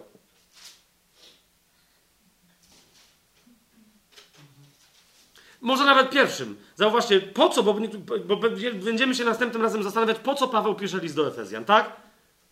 Pierwszy rozdział, 27 werset. Tylko postępujcie, jak przystoi na Ewangelię Chrystusa. Abym, czy przyjdę i zobaczę was, czy nie przyjdę, słyszał o was, że trwacie w jednym duchu, jednomyślnie walcząc o wiarę Ewangelii. Widzicie, co stanowiło problem? Żebym, czy będę, czy nie będę. On ich kocha, on, to nie jest to, co do Filipian, do, do Koryntian, bo przyjdę. Nie? Przyjdę z rózgą. Tylko mówi, przyjdę, czy nie przyjdę, proszę was. Nie dajcie się niczemu, nikomu zastraszyć. Nie? I dalej, drugi rozdział, drugi werset. Jeszcze raz mówi: Dopełnijcie mojej radości. Bądźcie tej samej myśli, mając tę samą miłość, będąc zgodni i jednomyślni. Nie czyńcie niczego z kłótliwości ani z próżnej chwały. I tak, widzicie to? I, I teraz ewidentnie widać, że dwie bardzo ważne osoby, na, naprawdę w autorytecie apostolskim, wydaje mi się, że funkcjonujące. Czwarty rozdział, drugi werset. Ewodia i Syntycha są wezwane do jednomyślności przez Pawła. To jest między innymi, wiecie, tak, żeby ich nie urazić, ale też, żeby pokazać całemu zborowi, że to, że one się kłócą i się nie zgadzają i biskupi i diakoni wyznaczeni przez jedną i przez drugą w związku z tym tworzą jakieś oso odrębne siatki, to wiecie, to ja nie będę pisał do nich. Piszę do całego kościoła, ponieważ zawsze taka sytuacja jest odpowiedzialnością całego kościoła. One nie są żadnymi rządzącymi. To nie jest władza w kościele. One usługują w kościele. A to, że wy się wycofujecie, to jest wasza odpowiedzialność i dlatego Paweł do wszystkich Filipian pisze o konflikcie wobec całego y, kościoła w Filipi. Paweł wzywa je dwie, żeby się pogodziły, ale kościół ustanawia jako sędziego. Jasne? Bardzo, bardzo to jest istotne. I teraz widzicie, e, to, to jest kościół, tu nikt nie, po prostu to jest jasne, że w tym kościele kobiety mają głos, nauczają, e, mają autorytet. To jest kościół, który, ponieważ nie ma prawa yy, yy, nawet greckiego. Dlaczego? Bo to jest Rzym. Wiecie o co mi chodzi? Poważna kobieta w Rzymie, matrona, yy, która odziedziczyła tytuły, pieniądze, majątki po ojcu, który był pater familias i tak dalej, i tak dalej. Ona teraz dziedziczy pewne możliwości działania. Wiecie, mogła, mogła założyć gildię gladiatorów, mogła coś, mogła mieć swój biznes i ludzie się jej kłaniali. To był Rzym, nie? Rzym wniósł ze sobą troszeczkę, powiedzmy, em, emancypacji kobiecej. W odróżnieniu od Bliskiego Wschodu, gdzie no, kobiety do dzisiaj są traktowane jak są, tak? I Żydzi tak je traktowali, jak dalej je traktują. A Grecy, wiecie o co mi chodzi, nie? Grecy zasadniczo nie mieli, yy, nie uważali kobiet za coś gorszego. Yy, jeszcze inaczej. Bliski Wschód nie uważał kobiety za coś gorszego. Bliski Wschód uważał kobiety za coś niewartego władzy. Dlatego musiały być poddane. Nie? Teraz ja troszeczkę uogólnię, ale chcę, żebyście to zrozumieli. Dlaczego kobiety nie miały też poważnej pozycji wśród Greków? Ponieważ Grecy uważali kobiety za brzydsze od mężczyzn. Po, po prostu za bardziej obrzydliwe, że jakby. Zobaczcie na Spartę, zobaczcie na Spartę. Dlatego te wszystkie bajendy, wiecie, o 300 Spartanach i tak dalej. E, Spartanie uważali kobiety jakby obowiązek posiadania kobiety za no właśnie obowiązek bolesny, no bo z kimś trzeba było mieć synów. No i to było tyle, że chłopy nie umieli sobie zrobić synów i od tego były kobiety, ale kochali się z mężczyznami. No wiecie, yy, oni wręcz mieli całą koncepcję takiego homoseksualizmu militarnego, nie? Czyli rozumiecie, ci, ty, tych 300, co tam walczyli przeciwko Persom i oni tam, wiecie, oddawali życie za, za Grecję, no to poczytajcie te wszystkie rzeczy, różne, nawet Ateńczyków, którzy trochę e, mieli takie, wiecie, e, bo, bo jakby fajnie by było, jakby oni umierali nawet za, tam za Achaję, nawet jakby za Spartę umierali, ale rozumiecie, koniec końców, okazuje się, że oni tam umierali za swojego kochanka, który akurat zginął. No i nagle cały mit 300 chroniących Spartę i nagle... Wie, wiecie o co mi chodzi? Takie, aha, okej, okay, no to dobra, no nie? No i tam do, naprawdę tam szło o to w, tych, w tym całym bohaterstwie, że rozumiesz, zabili mu kochanka, no to on lepiej mi umrzeć niż żyć bez niego. I to były, to były te postawy, nie? To, że to one były dosyć bohaterskie, to cool, ale jakby po prostu Grecy im bardziej byli kulturalni, tym bardziej uważali, te, wiecie, te wszystkie antykobiece teksty, filozofie itd., tak itd., tak nawet później w kościele rzymskokatolickim wielkich y, filozofów typu Tomasz Zakwinu i tak dalej, to są popłuczyny po filozofach greckich. Wielce, wiecie, którzy dzisiaj są hołubieni, zwłaszcza po Platonie, który uważał, że no nie, no do kobiety to jest absolutnie zło konieczne. Nie dlatego, że są jakieś złe, no nie? Chociaż wiadomo, że są złe moralnie, ale dlaczego? Bo są brzydkie. Bo są brzydkie i głupie. No słyszał kto o tym, żeby jakaś kobieta była poetką, filozofką, albo to nawet nie ma takiego wyrazu w języku greckim. Jest filozof, jest poeta i wiadomo, baby to są czarownice, te wszystkie wieszczki delfickie, wiecie o co chodzi. To była starożytna Grecja, nie dajcie się zwieść, nie? Nie dajcie się zwieść. Mężczyzna nagi, nie? O, oblany o, oliwą i tak dalej, demonstrujący swoje, wiecie, genitalia. To, to jest to w, w sporcie mężczyzna. To jest to. To, to nie, nie chodziło o to, że, wiecie, walki typu pankracjon, to było, ale reszta to było, wiecie, to było podnoszenie ciężarów, no olimpiada cała, ale to chodziło o co? O podziw dla ciała mężczyzny, dla jego piękna. I musiały to podziwiać kobiety, które no cóż miały do podziwiania. One były całe użytkowe. Cokolwiek, co można w kobiecie podziwiać? Szerokie biodra, no żeby, żeby urodziła, no piersi, no żeby wykarmiła kogo? No mężczyznę pięknego. A nie, wiadomo, to jest, co to jest. Nie? Między innymi jedna z rzeczy, które tam, wiecie, się roiły filozofom greckim, tym co, co głupszym, czyli co ponoć bardziej intelektualnym. Im bardziej kto z nich był trzeźwy, typu Arystoteles. Inna rzecz, że Arystoteles też, jak jego mistrz e, e, Sokrates i jego współuczeń Sokratesa Platon, też nienawidził kobiet, no nie? Ale nie był aż taki głupi jak, jak tam ta, cała reszta. No, no niemniej, to cały czas było, no, oni wszyscy wierzyli, że z drugiej strony w świecie idei Pamiętacie, jak Paweł powiedział, że ten zmartwychwstał, to dlatego, że dziś e, Grecy się śmiali, mówią, daj spokój. Po co mamy zmartwychwstawać w ciele z powrotem do czego? Żeby zaś baby były? I cała reszta nieszczęścia materialnego. Ale wiecie, kobiety były przy, przez wielu filozofów, dusza kobieca była uważana za w ogóle osobną i to było uważane, dla, że to jest nieszczęście mężczyzn. Że jeszcze do czegoś no, kobiety są tam potrzebne. Ale w świecie idei, gdzie nie będzie ograniczenia cielesnego, nie będzie już potrzeby obcowania z kobietami. No i halleluja dopiero wtedy. Więc rozumcie, to dopiero Rzym troszeczkę zmienił postrzeganie kobiety jako równoprawnej obywatelki, nie? Zwłaszcza kiedy Rzym stawał się coraz, jakby ulegał chrześcijaństwu. To, to było dopiero chrześcijaństwo tak naprawdę zmieniło postrzeganie kobiety. Nie miejmy co do tego żadnych złudzeń. Potem te wszystkie historie, wiecie, jak to chrześcijanie źle traktowali kobietę, to myślę, że już sobie wyjaśniliśmy ten wątek, tak? Niemniej, kochani, na tle tego wszystkiego, bo nawet do Koryntian, jak Paweł pisał, to pamiętacie, no na przykład to coś, co nie było kazirodztwem, nawet dla Żydów, rozumiecie? Problem dla Greków, problem kobiet był taki, że gdziekolwiek baba się niepotrzebnie zaplątała, no to już było kazirodztwo na przykład, tak?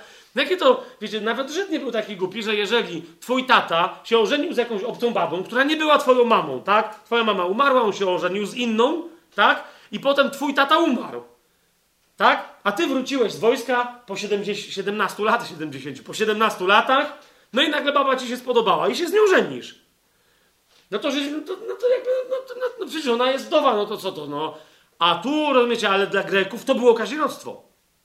Czyli, no ale to jest twoja mama. No ale jaka mama? No ale przebrana, bo to przecież nie jest moja mama. No ale to była żona twojego ojca. Więc jak Paweł pisze o, o, tym, że nawet pogan coś gorszy, to jemu chodzi o to, że Żydów to nie do końca gorszyło. Ale zaś, jak mówił, że nie gorszcie ani Żydów, ani pogan, to jemu o to chodziło. Jasne to jest? Natomiast w Filipi, dlaczego tym kobietom też było łatwiej? No bo właśnie, nie było Żydów, żeby się przyplątali, że im nie wolno coś robić, no bo nie było synagogi. Nie było Greków z całą tą ich filozofią, no bo co? Bo to była rzymska kolonia. W związku z tym, skoro to był mały Rzym, to oni pod niektórymi względami chcieli być, wiecie, bardziej cesarscy od cesarza. No to kobietom mam wrażenie, że jeżeli gdzieś było dobrze w cesarstwie rzymskim, to, to prędzej w Filipii nawet jeszcze niż w samym Rzymie. Okay? Nawet, nawet jeszcze niż w Pompejach i tak dalej, i tak dalej. W tych różnych tam miejscach, gdzie kultura rzymska w pewnym zaczęła w czasach Pawła dominować. I rozumiecie, ten, ten e, list do Filipian, tylko żeby to był ten adres do wszystkich świętych w Chrystusie Jezusie, którzy są w Filipi wraz z biskupami i diakonami, to jest raczej poniżenie rangi tych biskupów i diakonów, żeby się uspokoili, bo wszyscy święci są istotniejsi, oni tam nie mają żadnej władzy. I nieważne, czy kobieta, czy mężczyzna, kto im tą tam władzę dał. Nie? Nieważne, kto jest, e, pod jakim autorytetem oni gdzieś tam są.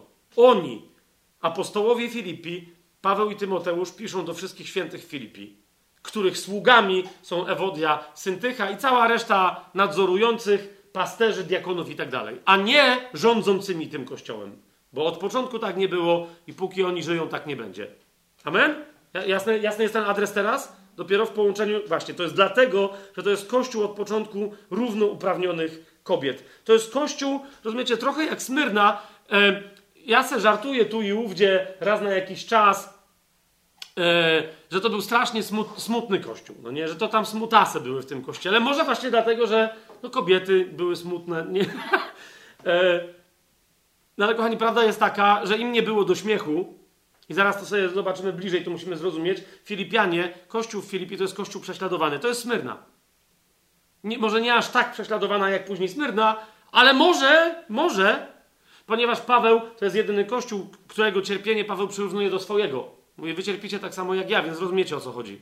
Mówi tylko, ja się cieszę, a wy się nie cieszycie. A więc powtarzanie Pawła o radości jest nauczaniem, to jest jeden z celów tego listu. Nie? Ale o tym nie dzisiaj. To jest mianowicie przypomnienie Filipianom i Filipiankom, bracia i siostry, jesteście prześladowani. Ja to rozumiem, ale to was nie zwalnia z radości.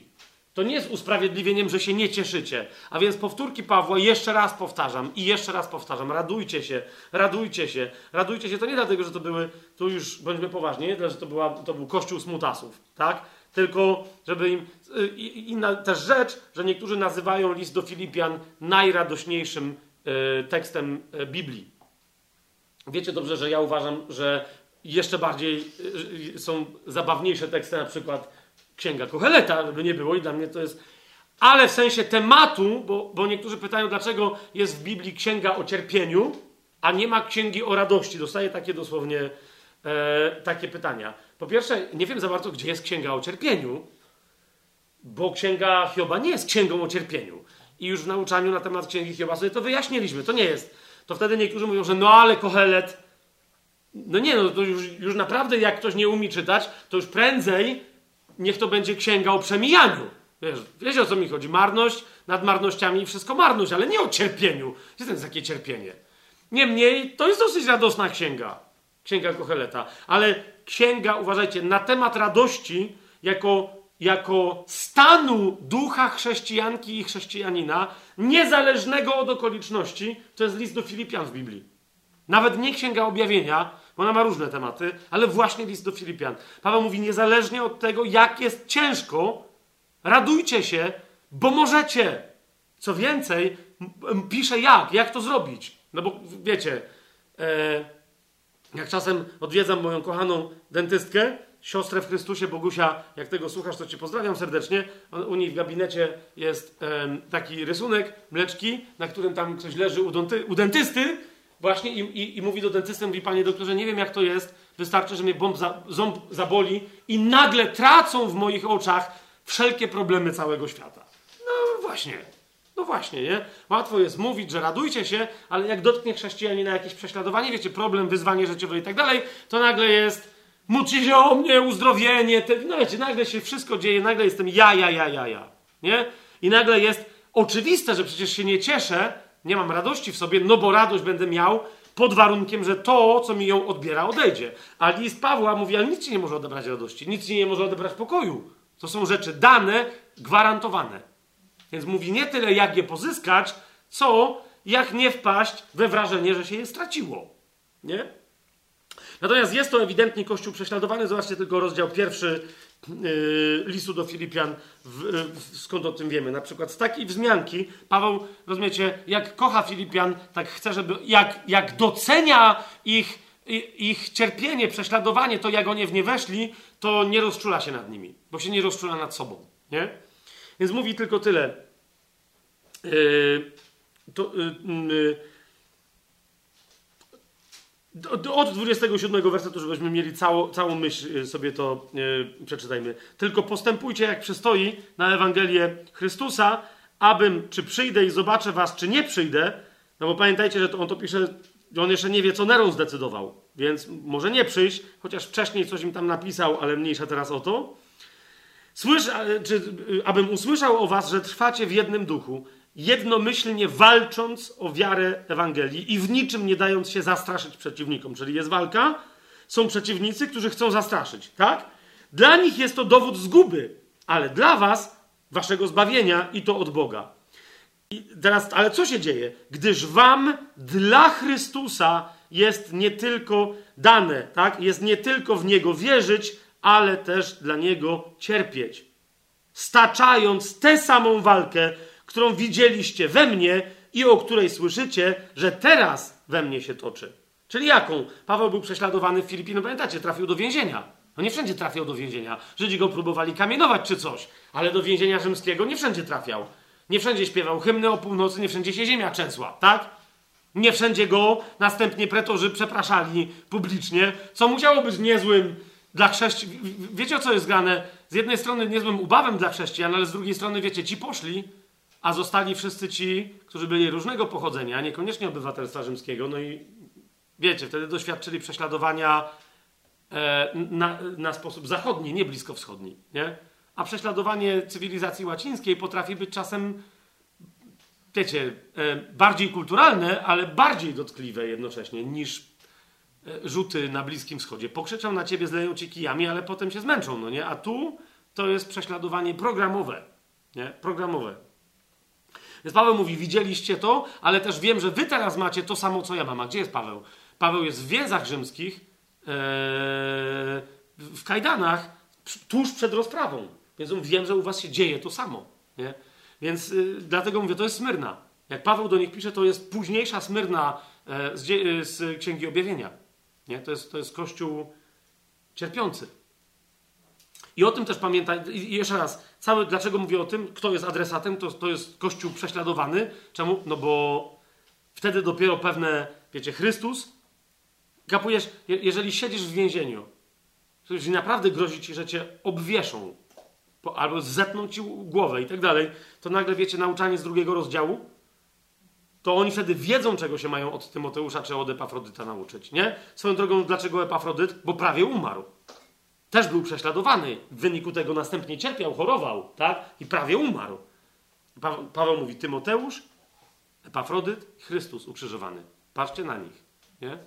To zupełnie nabiera innego znaczenia, albo jak, jak Paweł, trzeci rozdział, zobaczcie, dziesiąty werset, nie? Jedna z moich definicji chrześcijaństwa. Poznać Go i moc Jego zmartwychwstania. Ale jeszcze pełniejsza definicja to jest cały ten werset. Poznać Jego, czyli Chrystusa, moc Jego zmartwychwstania, w tym wszystkim, co tutaj przechodzimy, oraz mój udział w Jego cierpieniach, upodabniający mnie do Jego śmierci.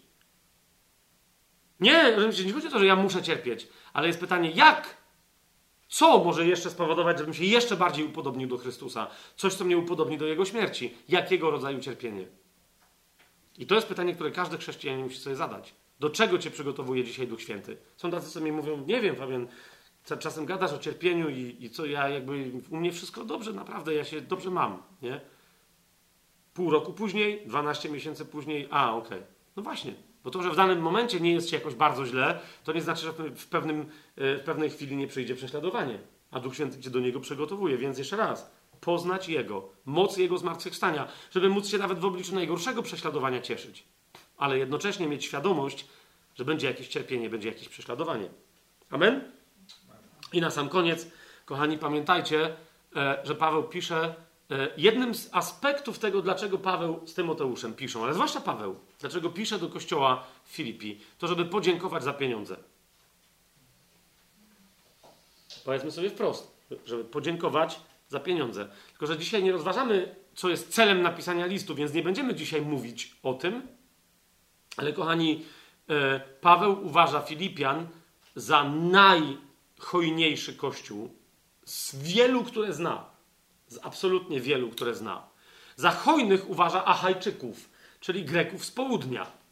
Tak? Ale do Greków z południa, czyli na przykład do Koryntian, zobaczcie jak pisze, przypomnijmy to sobie, bo przecież rozważaliśmy tam te tematy już, ale przypomnijmy sobie jak pisze w drugim liście do Koryntian, Paweł pisze tak, to jest drugi list do Koryntian,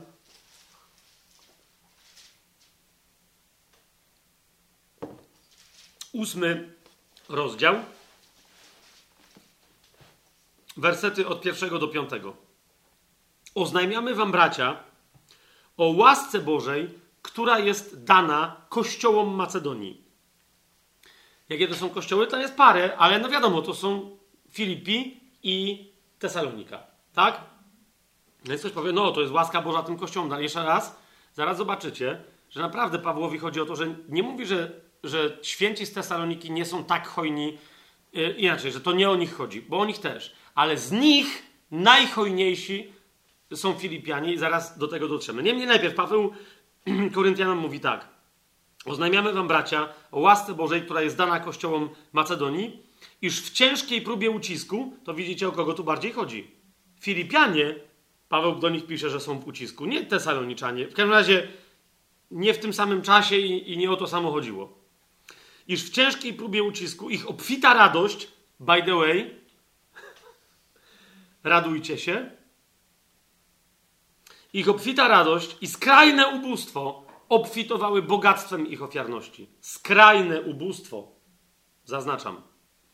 Zaświadczam bowiem, pisze dalej Paweł, że według możliwości, a nawet ponad możliwość, okazali swoją gotowość. Z, wszelkim nalega- z wielkim naleganiem, prosząc nas, abyśmy przyjęli ten dar i ich udział w służbie na rzecz świętych. Bo najwyraźniej Paweł się opiera, mówi, wy, wy potrzebujecie tego. No oni powiedzieli, wszystko gra.